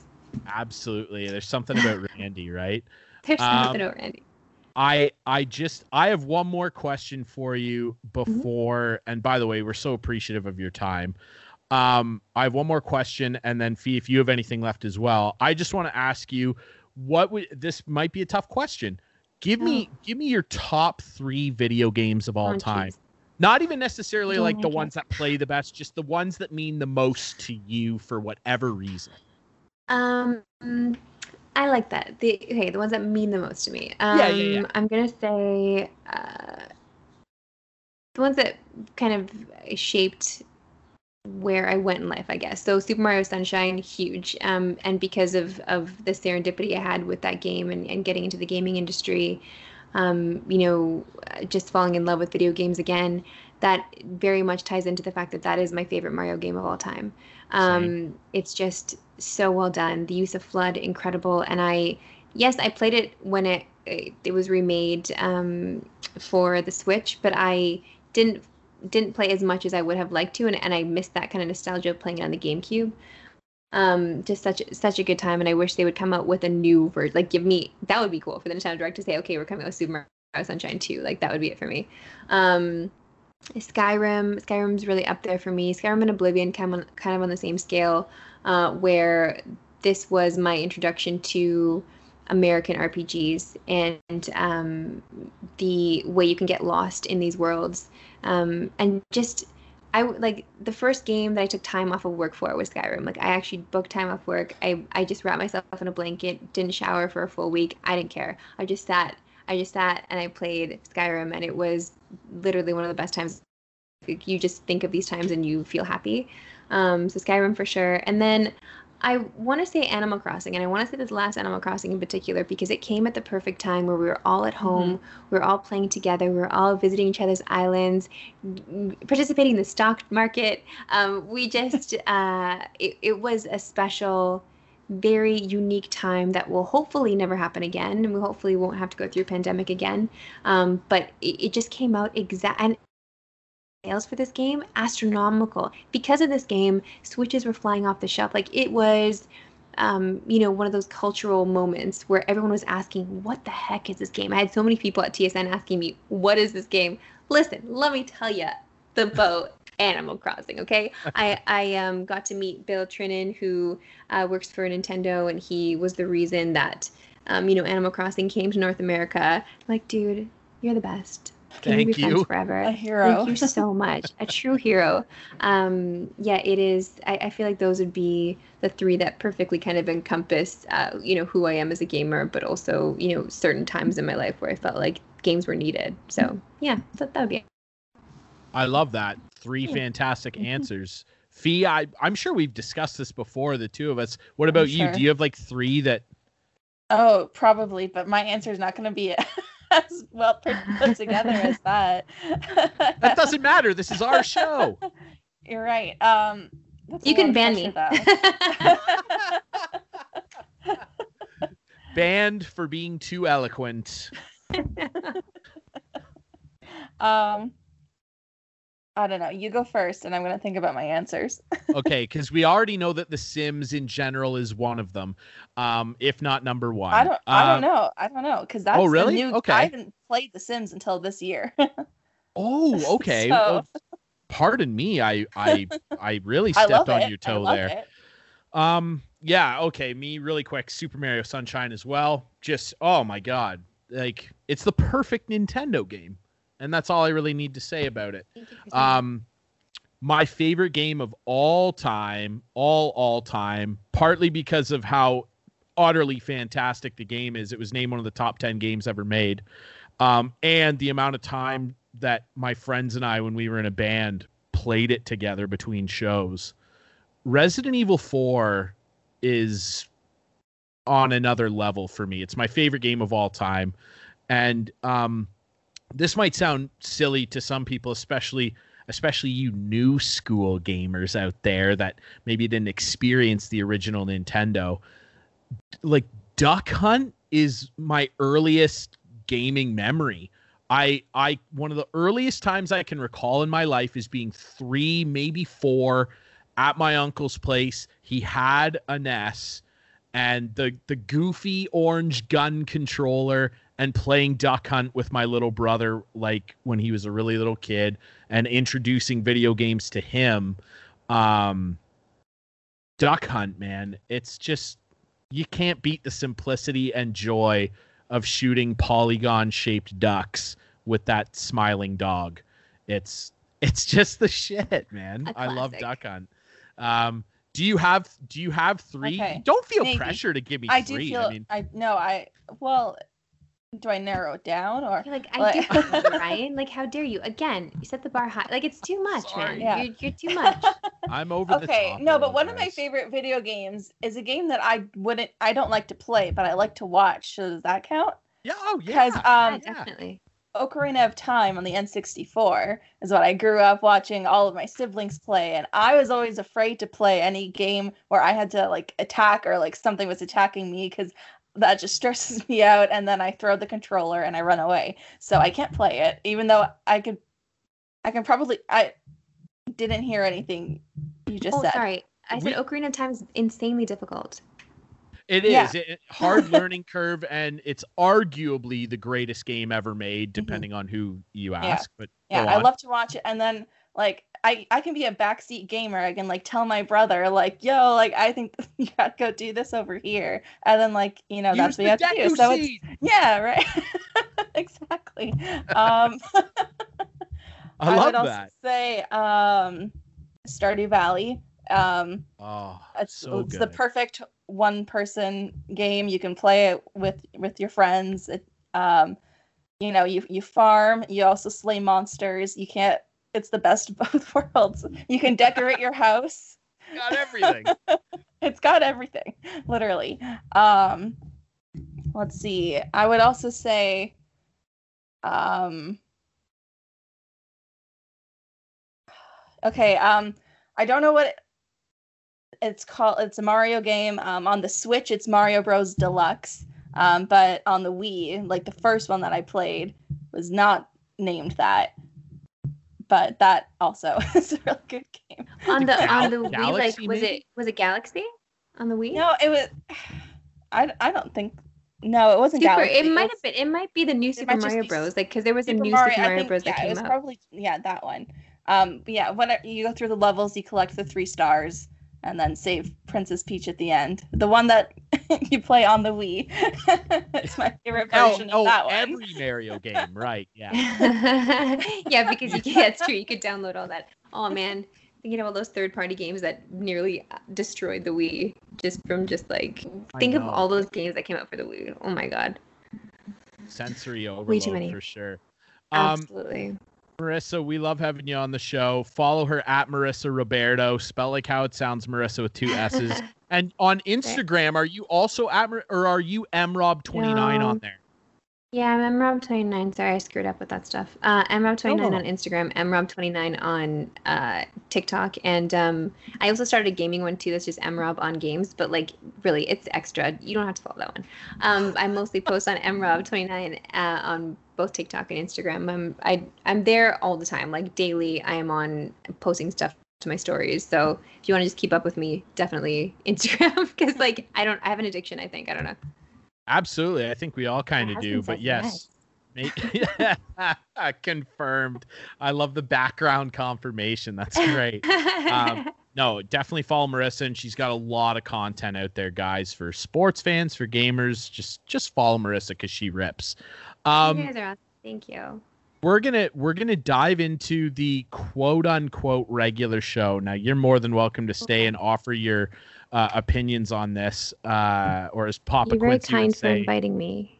Oh, t- t- are you kidding me? You're very Thank you. That's kind very for putting sweet. up with our insanity, my insanity, I should say. But uh no, my husband did make a lovely dinner. We got our barbecue working finally, so he's very excited. I'm gonna join him. You gotta do you gotta do that. You gotta do that. Especially when it's barbecue. A lot of effort goes into that. right. but you know, so next day barbecue is also good, right, Ryan? It- Oh. Okay. Really quick before we let you go, your opinion on this, or as Papa Quincy would say, you're a pinch. The the notion of the next day burger, right? So like you make a bunch of burgers, you eat three or four if you're me, and then you maybe leave yourself one patty. You can't put it on a bun if you're gonna save it for tomorrow. You got to No. put it on a plate, right? yeah. Uh, because the bun gets all wonky. But Mhm. you save it for the next day. Now, some people don't like the next day burger because it, of course, dries out a bit. I love it because you can put the patty into a microwave and put a fresh piece of melty cheese on top. That's right. Mhm. Right? Yeah. Yeah, yeah. No, So what true. is what is your opinion on the next day bird? Because Fiona was slamming one right before you came on. Yeah, no. The next, I, I'm I'm all for it. I'm all for making a little bit extra so you know you're gonna have something for lunch the next day if you want it. I think it's a great way to barbecue. Oh, like burgers, yeah. Ribs, oh my goodness, even Oh, better. Okay. will you eat Anything- cold ribs? Yeah, heck yes. I'll eat them cold. Cold, absolutely. They're just as good. Depends on the sauce you make, but yeah, no, Yeah. cold, one hundred percent. My yeah, my dad crush it. Like he knows what we want when we uh, go to visit. So like yeah, he just makes an, an absurd amount. There's a huge bag of ribs we just all go at the next day. Oh. It's a it's a good time. The barbecue just kind of brings people together, you know. So yeah, It we, we love the barbecue. really. Barbecue, barbecue is the thing that absolutely brings people together. Um, I Hopefully before we let you we go, yeah. what what's out million percent? There's going to be some insane barbecues in Yeah. September. Um, what what in your opinion off of that then? What Hmm. is the best next day food? Mm, pizza. I I agree. really I, like pizza. I think pizza's. It depends from cold- where. Well, yeah, but the best That's true. pizza. Imagine like the ideal Mhm. pizza in front of you, like everything's on there that you want. Mhm. That the next day Chinese at food. seven a.m. Mm, Chinese food's chef. difficult. It's difficult because maybe not, depending on what the food It is. If it's depends what you noodles, get. uh, fried rice, okay, but you have to warm it up. I'm talking like next Okay. day. Don't You need can to warm eat right it out of the fridge. Straight out of the fridge. Okay. Yeah, chi- yeah. Chinese Okay. food's tough out of the fridge. Mhm. Pizza yeah, I for was thinking sure. if you're gonna heat it up, do a whole thing again. Have a meal, sure. Yeah. Yeah, that's got to be Uh, like another category almost, right? Like, I love um, this topic. it's the, welcome to the show. It's just, just nonsense. Um, listen, Marissa, we're gonna let you get to the barbecue. I got a burger. We're excited about uh, about your tomorrow burger that you're gonna Thank you. enjoy. That's gonna be unbelievable. So congratulations on that. Thank you. and uh and just thank you so much for joining us and uh, having fun with us and talking about all sorts of great stuff that we love. hey, thanks for reaching out. I appreciate it. Good to meet you, Fiona. You too. We'll see you guys. See you, Marissa. Bye. All right, guys. So that was fantastic. And I I've been wanting to get Marissa on the show for a while. She's she's so much fun, guys. Like I'm sure you can tell there. And and fuck, she just gave us an hour and a half of her time. Like, you Mhm. know, she she rips.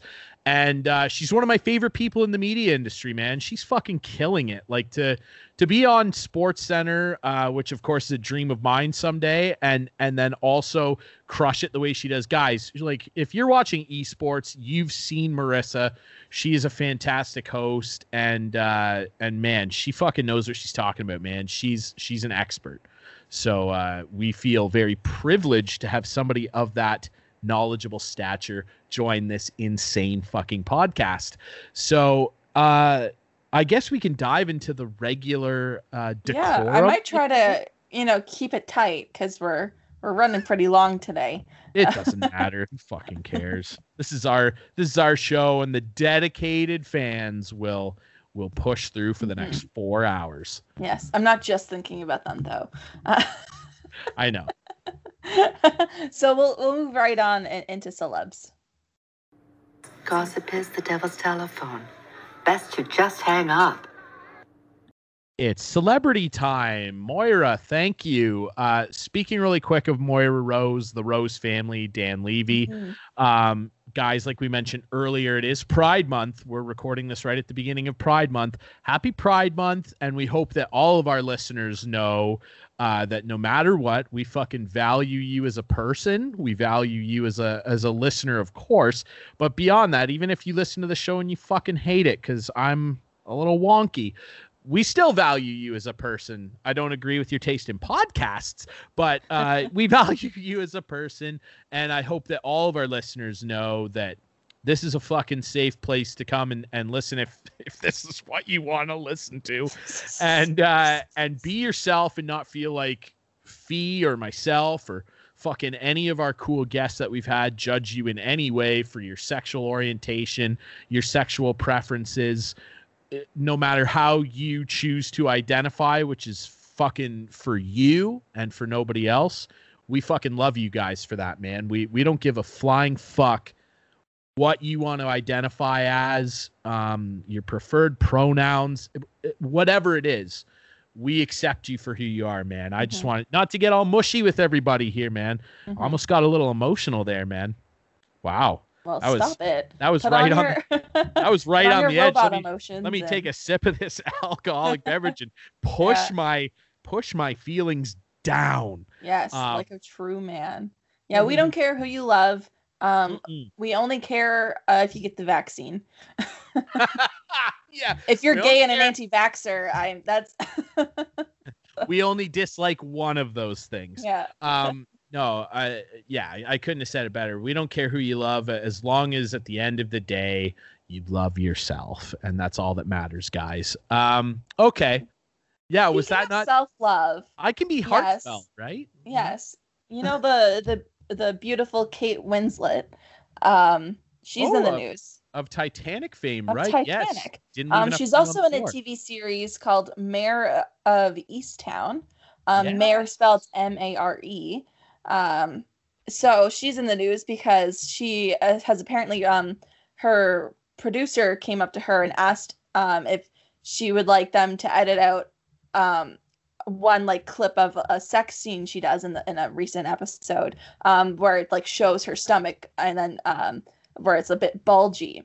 And she says no no don't take it out leave that in. Like that's me. Like i don't want you editing out any things that someone might think is a flaw or imperfection. Like it like that's who i am. Um and she's also like um like sent back things um because they she noticed that they retouched like wrinkles on her face. She's like no like i know how many wrinkles are by my eyes. Put them back. Um so everyone's really happy um that she's you know s- spreading you know self-love like body positivity. It's also sad that her saying no i love who i am is news because that should just be you know the bottom line. That's what everyone does people shouldn't have to edit out different clips uh, of tv shows because it, it might make someone like look fat or whatever. Like people should just you know be happy with who they are all the time. So it, i'm glad that this is in the news. I'm also sad that it's in the news. You know what i mean? I know exactly what you mean, and uh, I I couldn't have said it better myself. Yeah, who fucking cares, guys? And and also, God, and I don't know who needs to hear this, but like especially and hey, Fee, we've talked about this a lot recently. I feel like you know the the pressures on specifically females um you know in the entertainment industry to fucking have a flat tummy and no crow's yeah and they can age eyes. yeah so guys she's just i'm aging and this is fine we're all, let me just say it one more time for you people in the back. We're gonna fucking die probably soon. I read a story last night that some guy tested positive for the first human case of some weird bird flu. bird flu. We're probably Yeah. gonna die soon, guys. Just be old, be young, be middle aged. Who fucking cares? And also, um, the amount of work that goes into looking quote unquote perfect all the time is insane. I I like looked up like some of the shit that these people do in the entertainment industry to get like a six pack. I'm just never gonna have one. I don't give a fuck. Um, It's not worth guys, it. we're all a little chubby. I I'm wearing a bright green shirt right now. I look like a fucking plump, ready to pick lime. Um, I don't give a shit. And, and and you know what, guys? Don't feel pressure if you've got a little extra love chub because 99% of the world looks like us. Okay? So that's just what it is. And, And Kate ladies- Winslet, she rips. your belly's there to protect your uterus. So if you can't lose the weight in your midsection, it's Oh, because that your body won't let you. Yeah, that's why yeah, women will have a little extra pudge at the bottom. It's to protect the uterus. And they don't like it, but that's what your body uh, does naturally. So Can I just say that. Can I just say and and like women and men do it where where like you know they they work out like too much. I don't like the fucking you know the you know The the, V? down here the down here muscles. Yeah. That's exactly what I'm talking about. what the fuck, guys? Why are you working out that part of your body? I don't know. I'm just uneducated and I'm okay with being chunky. So, uh, like, just the V bothers me. I'm like, guys, that looks like it hurts. It looks like you have no flexibility. You look like a piece of wood. And wood's not that bendy unless you cut it real thin. So take a day off. Have a fucking ice cream cone. I had a blizzard before I came on here. Dairy Queen sponsor us. I had a fucking Girl Guide cookie blizzard. Like I still haven't got one. they're really really good. Um yeah, so good for Kate. Good for Kate Winslet. I still think there was room on that Mhm. fucking door, but anyway. Yeah, but that's her character. so separate the artist from the art, you know. Uh. yeah. All right, we'll move move right along, and um, I'll I'll talk more about him later. But Matthew Perry, um, has um, apparently, unfortunately, uh, split from his fiance Molly Hurwitz. Uh, I don't know who she is, but um, Okay. I was reading into it. It, it kind of unsettles me. He's fifty one, she's twenty nine. Um, Hmm. Eh, but you know, it's t- con- to consenting adults. I mean, who am I to judge? They began dating in 2018, got engaged in 2020, so it's not like it was like a super rush thing. They've been engaged for six months. Um, doesn't really say any details other than um, um, he Matthew Perry says sometimes things just don't work out, and this is one of them. I wish Molly the best, but it sucks because he's had a tough time. He's he's had a rough life. Um, you know, I like he, he's famous and like he's had a good life that way, but I mean, he, he's had a lot of issues, so that's sad for him. That is sad. Um yeah, and I know you're going to bring it up later, you know, speaking of friends and everything and everybody's very excited about everything going on with that. But yeah, it's too bad, you know. I you know, he seems like a good dude. I don't know. I've never met the guy, you know, but like yeah, that's a bummer. You're Mhm. bumming me out with these. Like what like give me a fun one. Do you have a fun celebrity story? Like what's I have a going very fun here? celebrity. I Okay. I don't make the news. you don't? No, it's no, it's I just tell great. you what I see that I think is noteworthy of um, you know. Uh, but yeah, we're gonna end a on a fun job. one. We're gonna end on a fun one. Miss Okay. Olivia Rodrigo, um, the shining Mm. star of the music industry today. Um, so I was gonna. We didn't do our show last week. We took a little bit of a break. Um, but uh, Olivia released her album uh, Sour on May 21st, and I'm just gonna read you some facts about it, and you just you know praise her for being such a good artist. Um, she had uh, was the most streamed artist that day that her album was released. Um, she joined Ariana Grande as the only female artist to place all of their tracks in the top 20 of a global US and UK Spotify charts. Um, she's the fourth highest female album debut in Spotify history. She's the biggest album debut of 2021 and the very first artist at all in history to debut her first three singles in the top 10. They would have all been top one, but um, Deja Vu got kind of buried. Um, so she broke a lot of records with just Well- her first 11 songs. Well, good for her. Um, yeah, which is incredible. Um, I really like the album. I I I downloaded it uh, and it, it jumped on my phone that day, and I listened to the whole thing. I think probably two or three times through. It's it's a great record. She's a fantastic singer, And um, and good for her, man. Fucking like, ripped. she she's very influenced by um, Miss Taylor Swift, who loves to leave her fans Easter eggs. And going back, fans are noticing Easter eggs that Olivia left in her music videos and stuff. And Oh. um, she did this whole big um, sponsorship with Sour Patch Kids, and the Sour Patch slogan: first they're sour, then they're sweet. Her whole album was about like breakup songs. The Sour album. Maybe soon we're gonna get a sweet album of like love Ah. songs because she has a lot of other songs that they know that she's written, but like they're not out yet. And there are a lot of love songs. So I don't know. we might get something else.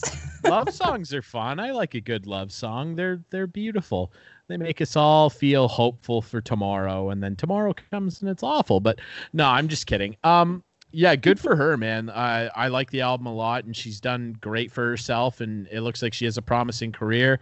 Hopefully, the media doesn't, um, you know, shred her apart for whatever the fuck shoe she wears tomorrow or whatever the fuck Mhm. they do. I don't know, but yeah, good for her. That's fantastic. about her. She's just a little sweetheart. Yeah, I like I love the album. I think it's really really good. Mhm. And uh, Really yeah, good. go download it, guys. Yeah. Um, What's your favorite song on the album? uh, I okay, I have to look it up the title of it Mm. because uh, I always forget. Hold on, let me find it in my library here because I just recently da- re-downloaded the entire Coldplay library stuff. Like enough for you. I really enjoy Yeah. that song. See, I'm not. I I like all the hits. I like the hits. Yeah. I like that song a lot. It's just Yeah. got a good vibe to it, and I like the lyrics. Yeah, man, she's done a great job for herself. So uh, that is a happy one. Is that the Yeah. last one? Yeah. Yeah, just the three. Just the three? Yeah, you usually hit me with a tr- a, a triple pack of celeb goss, and then we we we sauce on it. Welcome to Sauce and Goss, guys. Yeah. That's how the show you're works. Getting it. You're Yeah. getting it, buddy. Yeah, you're finally getting it after a year and a bit. All right. Oh want to move on to our losers? Man, you are one pathetic loser. Our pets' heads are falling off! Just when I think you couldn't possibly be any dumber, you go and do something like this. Our pets' heads are not falling off, uh, Lloyd. Uh, hey, if there's anybody out there, by the way, that hasn't seen Dumb and Dumber somehow, um, figure it out. Anyway, uh, I love that we have those clips. Yeah, biggest loser of the week. Why don't you go first? Um, I have, I have, uh, I have one that we kind of touched on with our great guest Marissa Roberto. Mhm. Follow her on social media at mrob29 at Marissa Roberto. Um, so I'll let you go first because mine's going to be pretty short and sweet because we kind of touched on it. Yeah, perfect. Um, yeah, mine comes. I, I saw a video on TikTok, of course, because that's what I do with my life. Um, and it's this um like group of friends out on a boat. Like they have a pride a pride flag waving about in the wind. Um, and then there's this other boat that comes by with a bunch of people um like doing circles around them harassing them yelling at them like giving them the finger telling them off so like clearly some uh, bigoted people that you don't want to be friends with and um lo and behold after doing that, their boat caught on fire, so they had to, you know, abandon ship. they're jumped jumped off into the water. So then, like the original like people, like the the boat with the pride flag, they were some for some reason. I would I don't think I would have done this to be honest, but they um picked up all the people out of the water and waited for like the rescue boat to come by and like put out the fire and like save them. So yeah, my biggest loser uh, is definitely the people who um, lit their boat on fire uh, just to harass some um, people with a with a rainbow flag. And um, I guess my biggest winners would be the pe- the people who who rescued them because again, yeah, I don't know um, if I would have done the same. I I guess I like I wouldn't have let them drown, but if they they had their like life jackets on i saw in the video so they would have been fine uh, until the rescue boat arrived so Were you Sorry, I- for me? no i i had just finished speaking and then i saw your hand come into frame and i was like oh That's what, amazing. what are we doing Um, now yeah No, I uh I know what your loser was. I, I I guys, I had to pee. That was a long chat with Marissa and I've drank as per usual. I've got like three beverages in front of me, all different, and so it uh, it caught up to me, didn't it? Um I agree, man. What the fuck, man? Of like just the worst and best of humanity all at once. Yeah. Like it's just like welcome to the world, eh? Uh, I I, don't like- know. would you have saved those people in the boat like if they j- abandoned ship boat caught on fire floating in the water they are just been harassing you and that's, the reason their boat's on fire it's such a good question because like it, my reaction to this is so negative Mm-hmm. that from their and like all the perspective, comments obviously. uh, that I saw on the video is everyone saying like, "Yo, like you're a better person than me. I would have left them in the water." Yeah. Like, The like I think like they had their life jackets on. Like the rescue boat was coming, so like they wouldn't have died, but they would have just been you know floating around, watching their boat burn down. So I don't know. I don't know if I would picked them up. I feel like I would have, but I wouldn't have wanted to. Uh, yeah, it's easy for me to say "fuck you." Yeah, watch but your like boat thinking burn. about it, like I, in the moment, I, I couldn't have. yeah, live in live in the moment, even if a piece of shit person is like But you it just know sucks. in You know that they wouldn't have done the same. I know, but I think that that's what you You got to do. because again, uh, you know, at the end of the day, guys, no matter what your You life situation is, people. Well, of course, but I was gonna say just at the end of the day, no matter what your life situation is, when you close your eyes at night and and do that sleep thing, like the last person that you have to answer to is yourself.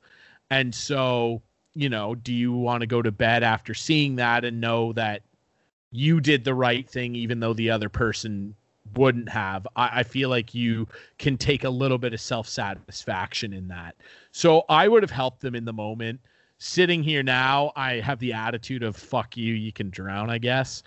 But um, I would have helped them because I wouldn't be able to sit there and see Yeah. people in distress and not help. But those people are losers, and the people that help them are obviously massive winners. So, Mhm.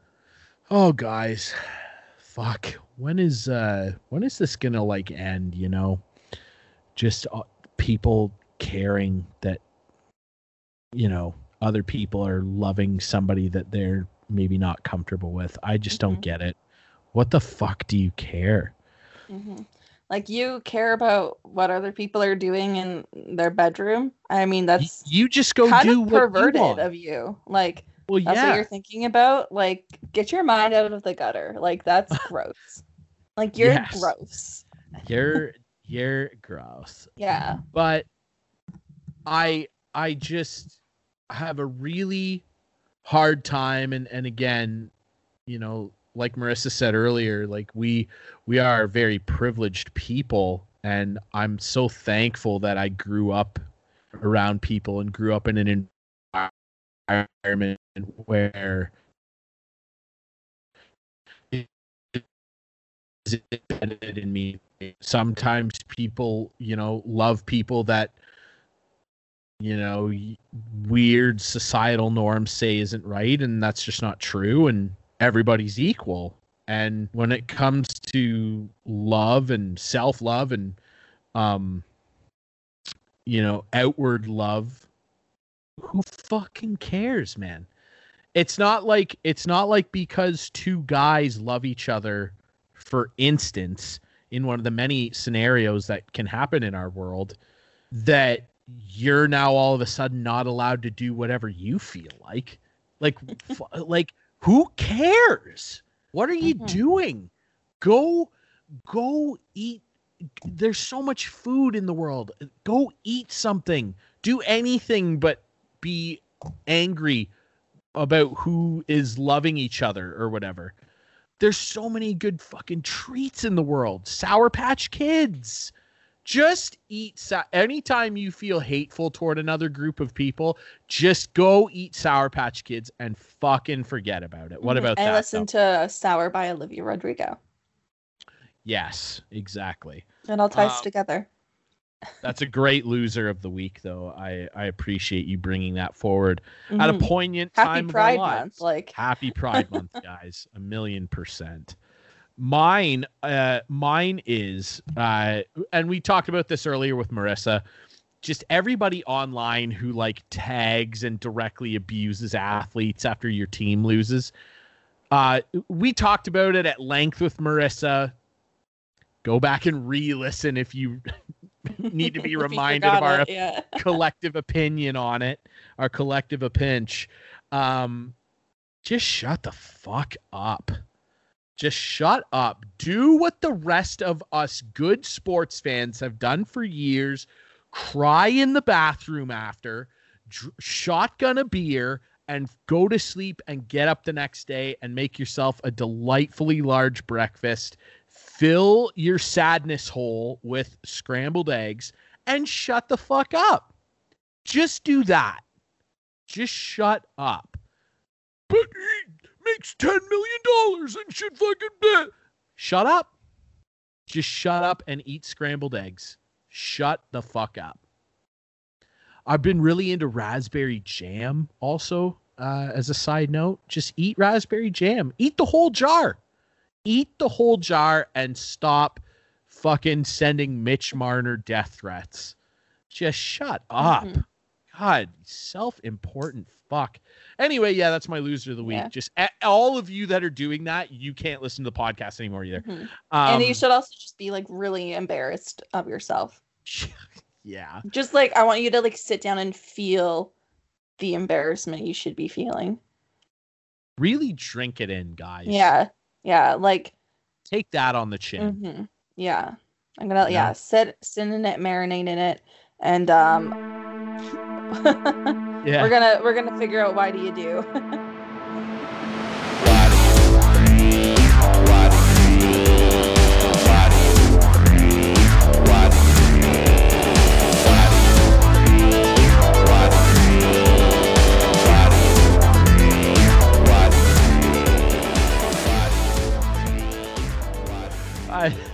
that's such a great transition.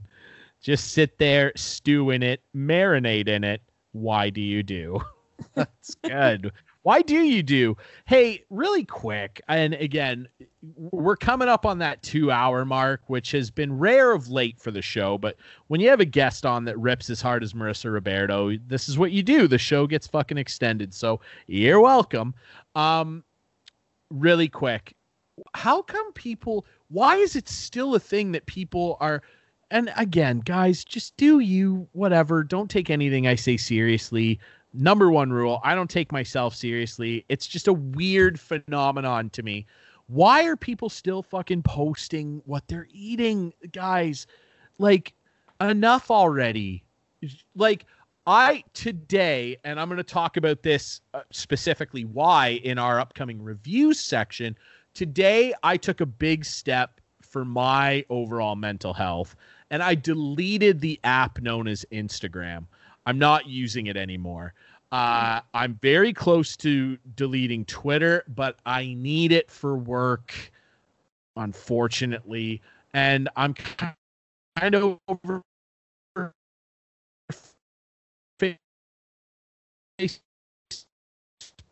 too, but I deleted Instagram because one, I never ever use.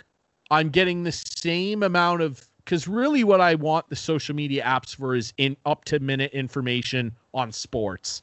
Who scored? Did someone get injured? How does it affect my fantasy team? Did I lose money on the bet I made? That's all I want out of it. And I'm getting the same amount of shit out of Twitter, which I'm already using for work and keeping up with those things. And my life isn't interesting. So I don't post on it. So why do I have it? Now the show has an Instagram. Fucking follow that. That's the most important thing ever. I'm not though. And so I just sat there and I'll explain why because it ties into my review today. I just sat there and I fucking deleted it and I this probably sounds really stupid to some people and I really don't fucking care cuz this is for me. I deleted it and felt such a weight come off my chest. I mm-hmm. just was like that's gone now. It's out of my life.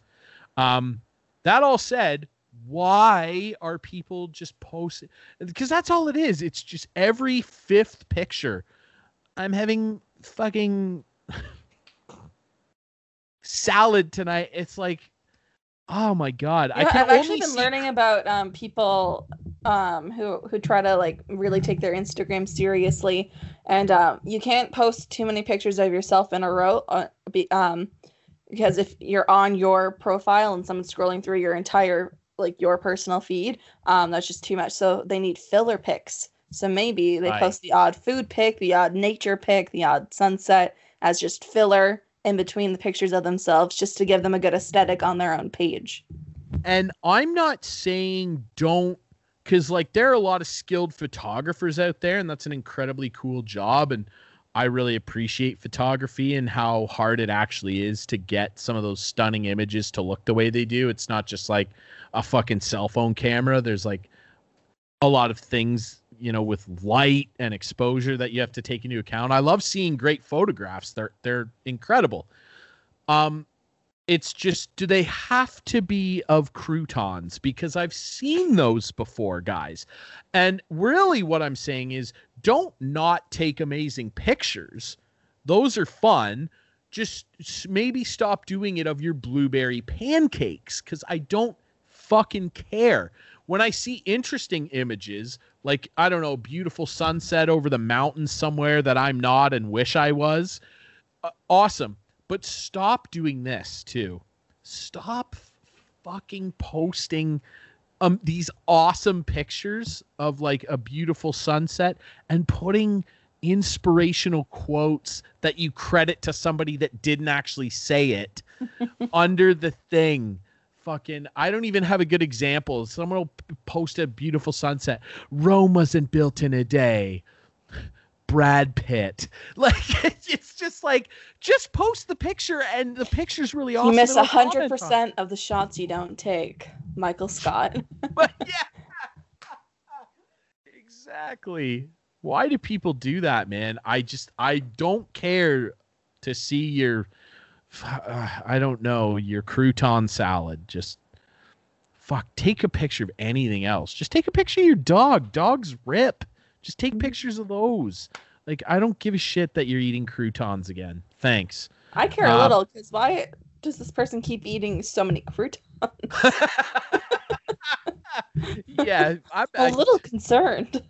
look at good person feed just immediately like we should help this person yeah. give me their That's a sad person meal. Like if they're eating that a lot, then they're sad a lot. imagine just eating cr- croutons out of the bag you've gotten so low like you Someone's can't even get it. I'm sure. I'll tell you my first year of college i ate so many hungry man tv dinners and and ravioli. Double stuffed Mhm. beef ravioli. No interest in maybe putting 20 minutes into cooking a i don't know a pork chop. You know nope. Gotta have it in the microwave and eat nuclear waste for dinner every day thank you chef boyardee sponsor us um now uh what is your why do you do what would you like to ask society why oh, yeah. they do that Um, I actually okay. Full disclosure, gang. I was having a little trouble this week coming up with a why do you do. So I asked Ryan. I suggested the topic of ice cream cakes, which I think is fun because he said, "Why do people hate ice cream cakes?" But I think the real question is, why do people have strong feelings one way or the other? Because I like ice cream cakes, but because you know Okay. why? I love ice cream. I never there can never be too much ice cream. I'll eat it any day in winter. Yeah, if I could yeah. if I could survive and thrive off it, it'd be the only thing I'd eat because it's the best. Um, i agree yeah The cake part of ice cream cake makes it worse because it's not real cake. It's Are just weird sure? crumbly bits. It's weird crumbly bits. Oh you don't like the stuck together chocolatey crumble I like it. I like it. I'd Oh, eat it. I'm never gonna complain on an ice cream cake. I love ice cream cake, but right it's way but too it makes it overrated. worse? Someone's like, I'm only gonna. It, it doesn't make the ice cream better. It tastes good, but I don't. So I'll disagree with that, but Yeah. that's fine. That's your Yeah. pinch. I I think, I think I would prefer just, just the ice cream ahead of the ice cream cake. But I would I- prefer an ice cream cake ahead of regular cake because I don't really like regular cake. It's, I agree with that. But I I like a regular cake. I but- would like a piece of regular cake if you give me a scoop of vanilla ice cream. Oh yeah, yeah, yeah, yeah, yeah, yeah. Absolutely. Ice cream makes everything better. A la carte, right? yeah, you're n- you're not going to hear a, an argument from me on that statement. I agree. I I I guess I'm just an overly passionate defender of um of the ice cream cake Mhm. guys. But hey, but yeah, I again, think I think some people like it a little too much. I'm probably I'm probably that guy. I'm probably that guy.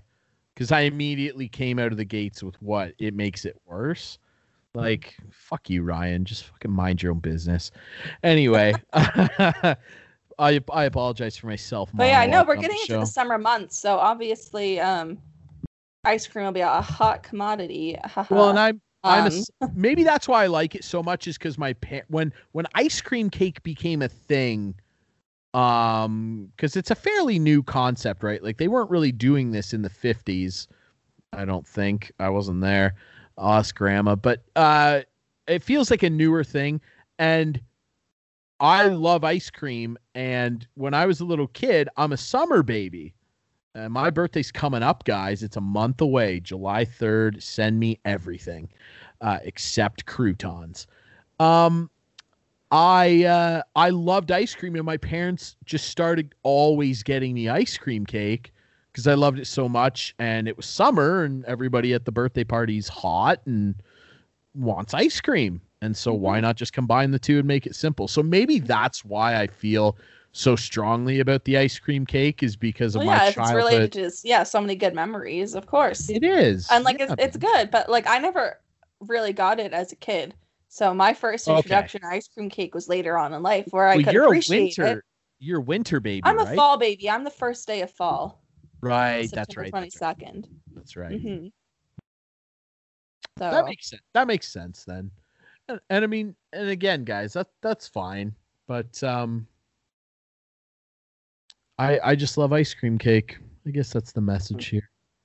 that But you had another you had another one though, didn't you? Because I suggested why don't people like ice cream cake, which I mean that was my bonus one. Do you have an actual one that like you came up with that was the only one you gave me and i told you i didn't have anything for it right that's true guys you know what like sometimes sometimes the the i was also going to talk about you know like hockey and like why people burn jerseys. But like obviously we covered that so i wasn't going to have a why do you do right. No but i i'm i'm i'm fine with that being your your why do you do uh even though much like my loser of the week we discussed it with our rip roaring guest marissa uh marissa roberto.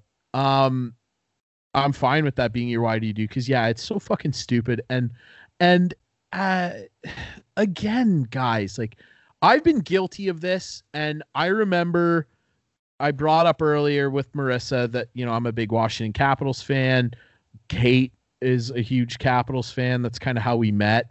And um so that and so that's that makes the team even more extra special to me. My significant other the love of my life we met because the team exists. And that that's special right? So i remember like uh being younger and first getting twitter and being so overreactionary and and complaining about the players and doing this and that. And it's fine still in the sports broadcasting medium to criticize player performances but like when you start taking runs at their character as human beings or whatever else like again we i brought it up numerous times tonight mitch marner with the maple leafs like that fucking guy does so much good charity work and whatever like just shut up you know but i remember being like that too as as a younger fan and i remember one night after the caps lost in the playoffs again prior to um the stanley cup thing uh looking at my Twitter and being like, I'm fucking embarrassed that I've tweeted 90% of the things I've tweeted. uh, and I deleted every single tweet. I think this was in like 2013, maybe 14, and I deleted every every tweet I'd ever made. And it was something like seven, eight hundred tweets. And I sat there for two hours listening to music. Uh, and I deleted everything I'd ever tweeted because I was embar- I was embarrassed of it. I was like, this is fucking, this is a joke Look, that I when do this. when Facebook introduced memories, so you'd get a memory like every day, every time, I like for the first year. memories. Yeah, yeah. I have like, oh my god, why did I say that? I know, right? like, and, And- nothing was ever like bad. It was just like, oh, that's so cringe. hey, it's dumb, you know. Like I, like I I had used a to memory. share like like memes and jokes I saw I and stuff I saw online, but like I would I wouldn't I would just take the joke and I would post it as if it were my own. Like I thought like I didn't give it any credit or anything, and it's like I, Come on, that's not Yeah. even funny. Loser, you know. Yeah. I like I found I find myself saying that even still like with the Facebook memories thing. I had a memory co- come up a few days ago that I deleted. It was like, remember this? Like, yeah, thanks for reminding me of this Facebook. Uh, a- around that same time, the girl I was dating in college, we had broken up. I was real depressed and whatever the fuck, you know, just sad. And uh, like my memory that comes up is me at like 3:30 a.m. going another sleepless night dot dot dot wonder why what a cry what a pathetic cry for help and i remember i remember this I'm dude, sorry, just thinking about the memory of that. Like Facebook telling you, don't forget when this happened. remember when you were a sad piece of shit thanks mark you fuck. Remember when you weren't a you know non-philanthropic rich fuckhead? Memories. Um i think mark zuckerberg's an android. Anyway um he had do you know what i mean though really quick on zuck Yeah. on zuckerberg? He has like an emotionless Yeah. face. Yeah, his He's face an an- that guy's a fucking android. For sure. he's an android um and i feel like think it's an android of his own body that he controls from like his basement. I don't even think, no, like I don't even I think it's deeper than that. Conspiracies, anti-vaxxers. I think it's even deeper than that. It's all connected. Illuminati. Uh I think that he's not even a real person controlling a robot of himself. I think that that is an android that the Kardashian family built to Mhm. create Facebook and help launch their careers. Conspiracies, Illuminati. Don't get the vaccine. Um, I would get the vaccine. That movie. I think that would be a fantastic idea for a screenplay. Someday you and I should just write a screenplay. I think we need to. We've had like 30 ideas. We really have, and a lot of them are more original than some of the shit on Netflix, which we will get to soon in reviews. I'm sorry, guys. It's a long episode. I get it, but that's just how we're feeling. Yeah, we're gonna right? whip through reviews though because Yeah, we, we took it. We took a week off. Now we're giving you a bonus. This is a double stack tomorrow burger. Um, yeah. Anyway, what the fuck was I talking about before Mark Zuckerberg? Oh, the memories. Yeah, I see this memory, and it's like me in 2013 at 3:30, f- fucking sad. Oh, I can't.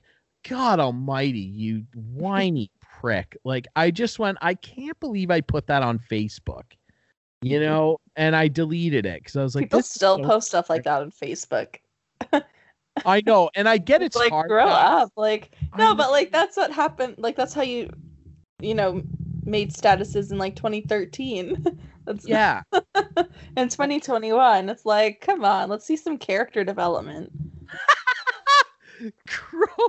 Yeah, grow an ego already. Um, it's just like, yeah, it's always just like a sad statement followed by a song lyric. You know. um, yeah, it. I just remember seeing it and being like, "Why'd you do that?" Because like, just tell someone you're sad instead of Hmm. leaving cryptic Facebook yeah, messages. and like one your mm, your Facebook friends don't care. No, just call your Don't friends. care and you're sad. sad. You know, like I Hmm. don't know. Anyway, I deleted that. So fucking Yeah. stupid. Let's talk Yeah. about reviews.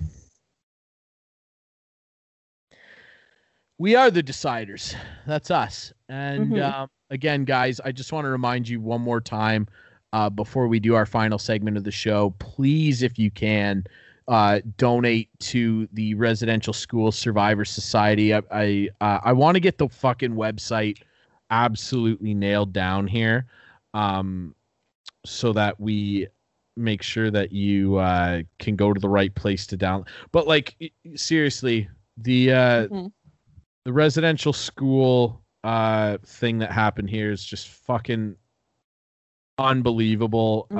Uh, please donate if you can to indigenous charities and specifically the ones the Indian Residential School Survivors Society www.irss.ca please go there. It, even I I understand it's a pandemic guys. We're all broke I except Mark Zuckerberg I understand. Um and it pisses me off because Mark Zuckerberg could build a fucking working water rig for these people in a day, and he won't do it. But um, even if you can't donate something, go on the website and just learn about it. Just educate yourselves because we have to make sure that this kind of fucking thing never happens again, man. Uh, Canada's a great place to live. I do believe in it. I I do feel Mhm. lucky. But we have to own up to our history. Yeah. We can't just sweep it under the rug. No, guys. Like we were taught in school that residential schools existed, but we were never taught the severity of it. I was lucky in the sense that I had a history teacher uh, that that really Cared. go yeah dove in Mm. um and and and obviously you know papa quincy being my my best friend and learning some stuff secondhand from his family up in the thunder bay area that told him about experiences. It's yeah it's guys we got to make sure this shit doesn't happen again. Like i said I I feel lucky to be born here. This is a great country but we can make it way better. And and part of that is listening to the people that went through this understanding how we can help them by listening and and maybe most importantly making sure this kind of fucking thing never happens again. So before we dive into some more fun stuff with reviews here. Please donate if you can. Again www.irsss.ca um in the very least go and and learn a bit about this because uh oh fuck. It's just terrible man. Uh, and also our our great guest this week, Marissa Roberto. Follow her on socials. Um, e- especially if you like sports and video games, she's right up your alley, and and she's one of the best out there. So uh, we really appreciate her time. All right, let's talk about some reviews. What do you got? Mhm. All right, so I watched the Friends reunion when it came out. Yes. Um, yeah. Um, oh, what was it? It was around two hours, I think. I liked Um, it. Yeah, um, it was good. I yeah, it, wa- it was cute. They all it started. They all like kind of went in one by one, like checking out the set, like reuniting with each other. For some fucking reason, James Corden hosted it. I don't know why. He's not. Yeah, he's not. He's not American. Like, But he the was show in is- Cats. he wasn't cats. Yeah, but like the show about six friends from New York City. Like, yeah, let's get some Brit to ask them how much friends they are with each other in real life. Like, I don't know. I didn't get it. Um also very disappointed that Paul Rudd wasn't included in it because I heard he was in the audience.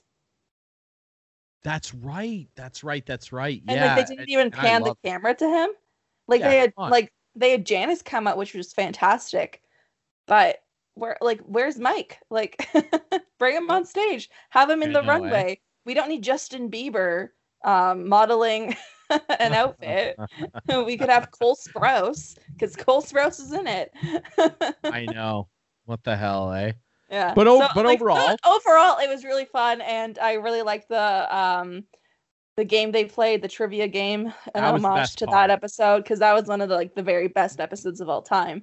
Um, Mm. so yeah, it was all, and they were all cute, and like some of Joe's jokes went over everyone's head, and it was really sad. Like Matthew Perry again, like made some comments where like they would laugh about it, but like it's actually sad what ha- like he he went into detail about how he had such anxiety every episode every time like the audience didn't laugh at something he thought would be funny and like he would have like a breakdown if like someone else had more laughs than him because he's supposed to be the funny guy.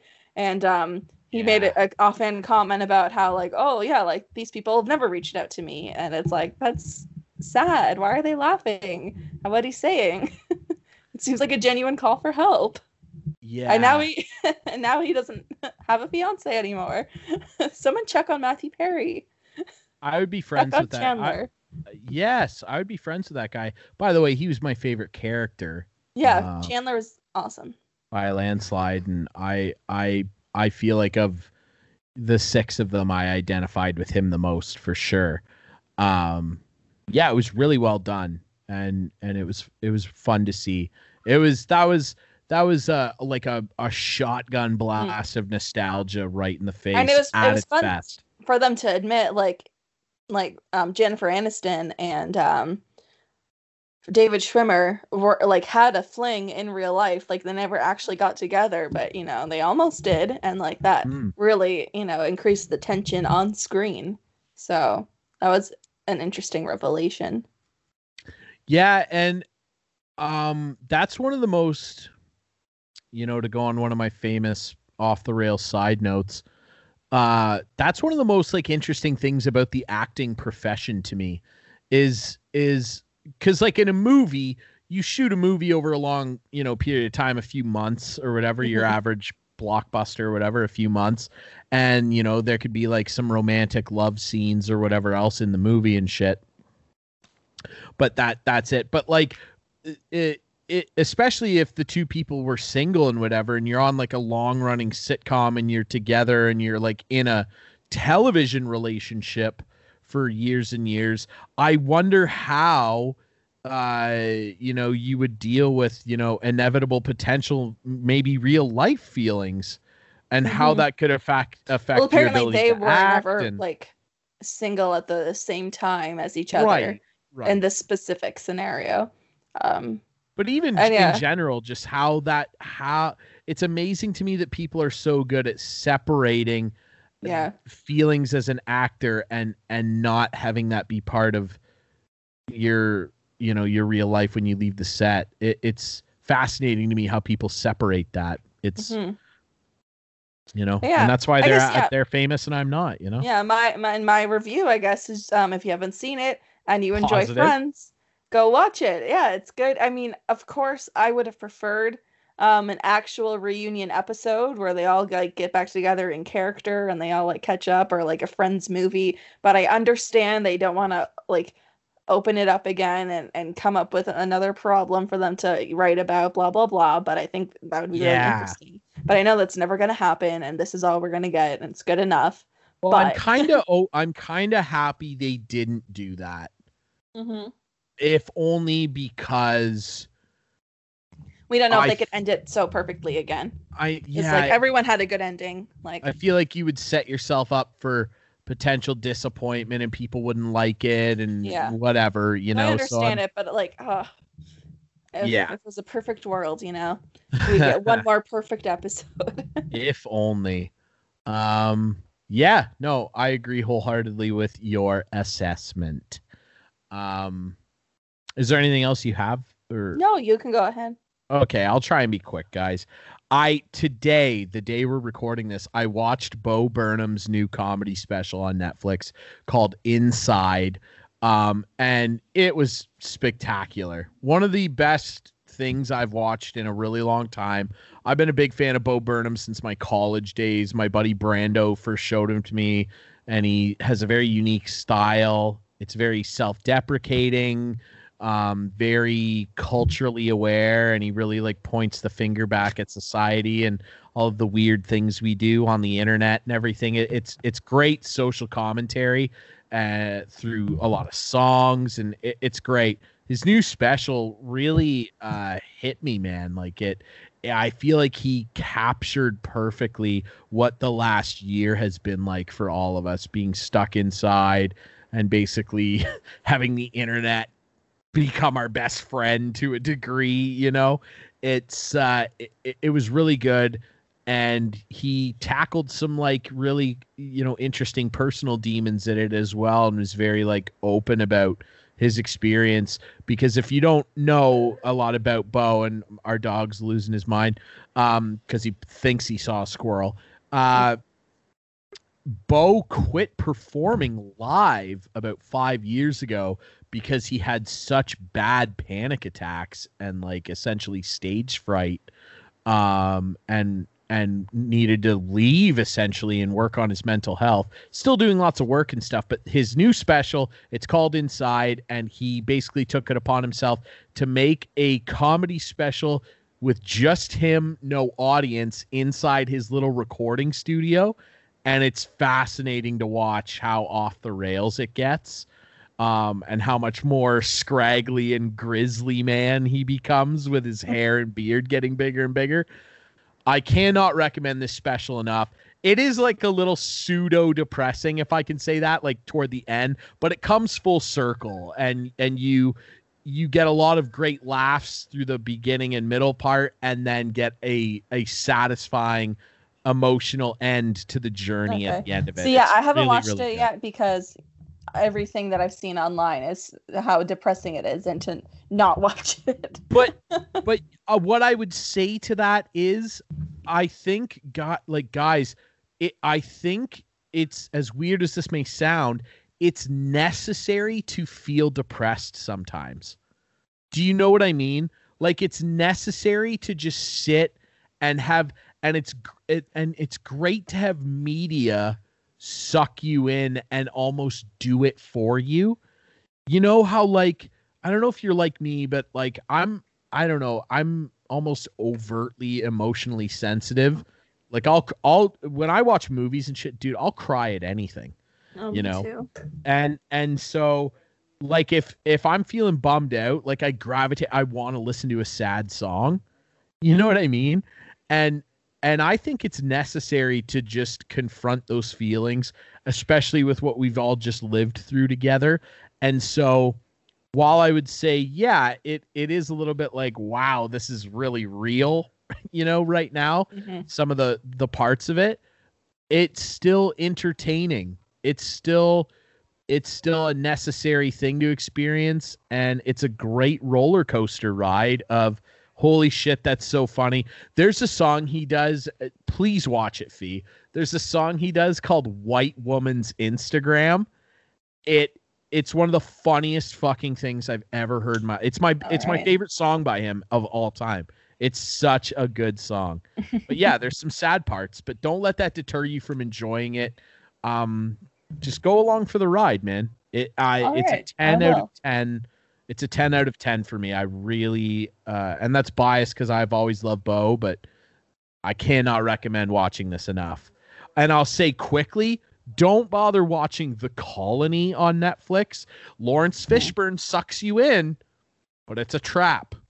It's a trap guys. Don't fucking watch that movie. I was so pissed off at the ending of it and uh well you can just watch it i guess and figure out why but avoid that one maybe.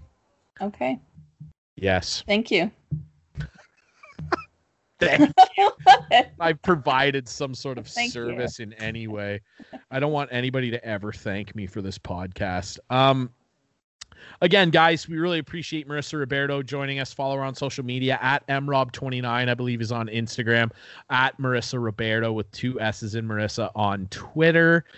Um, we really appreciate her time. Again, donate if you can, or in the very least, learn about this residential school thing that's gone on. It's This, uh, God, it's just awful. But uh, please, please do that if you can, and and just listen and and try and understand the reality that that these people have gone through. I think it's important. Happy Pride Month. Um, be you. Love whoever the fuck you want. This is a safe pod for you. We don't care. We love that you love who you love. So fucking do that, man.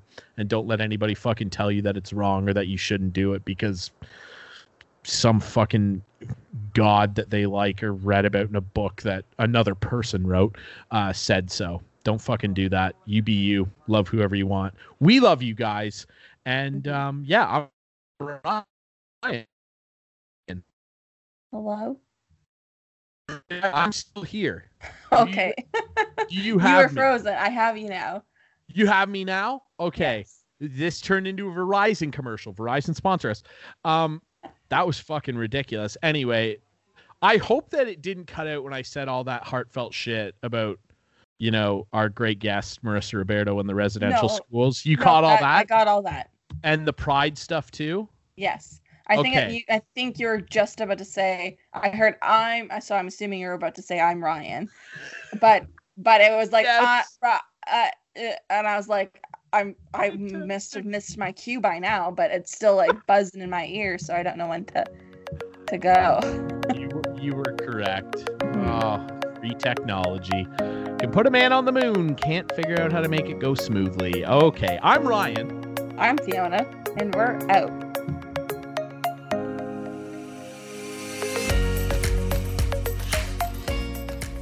All right, guys, you can find this podcast as always on all the best podcast apps, including Spotify, including Castbox, and of course, Apple Podcasts. And oh my God, you can find us on social media too. Fee, where can they do that? They can find us on Facebook at Sauce and Goss, Twitter and Instagram at Sauce and Goss Pod, and please don't forget to email us at sauceandgoss at gmail.com. We want to hear from you, anything you want us to talk about. Feel free to email us once again at sauceandgoss at gmail.com. We appreciate you guys listening. I'm Ryan. I'm Fiona. Goodbye.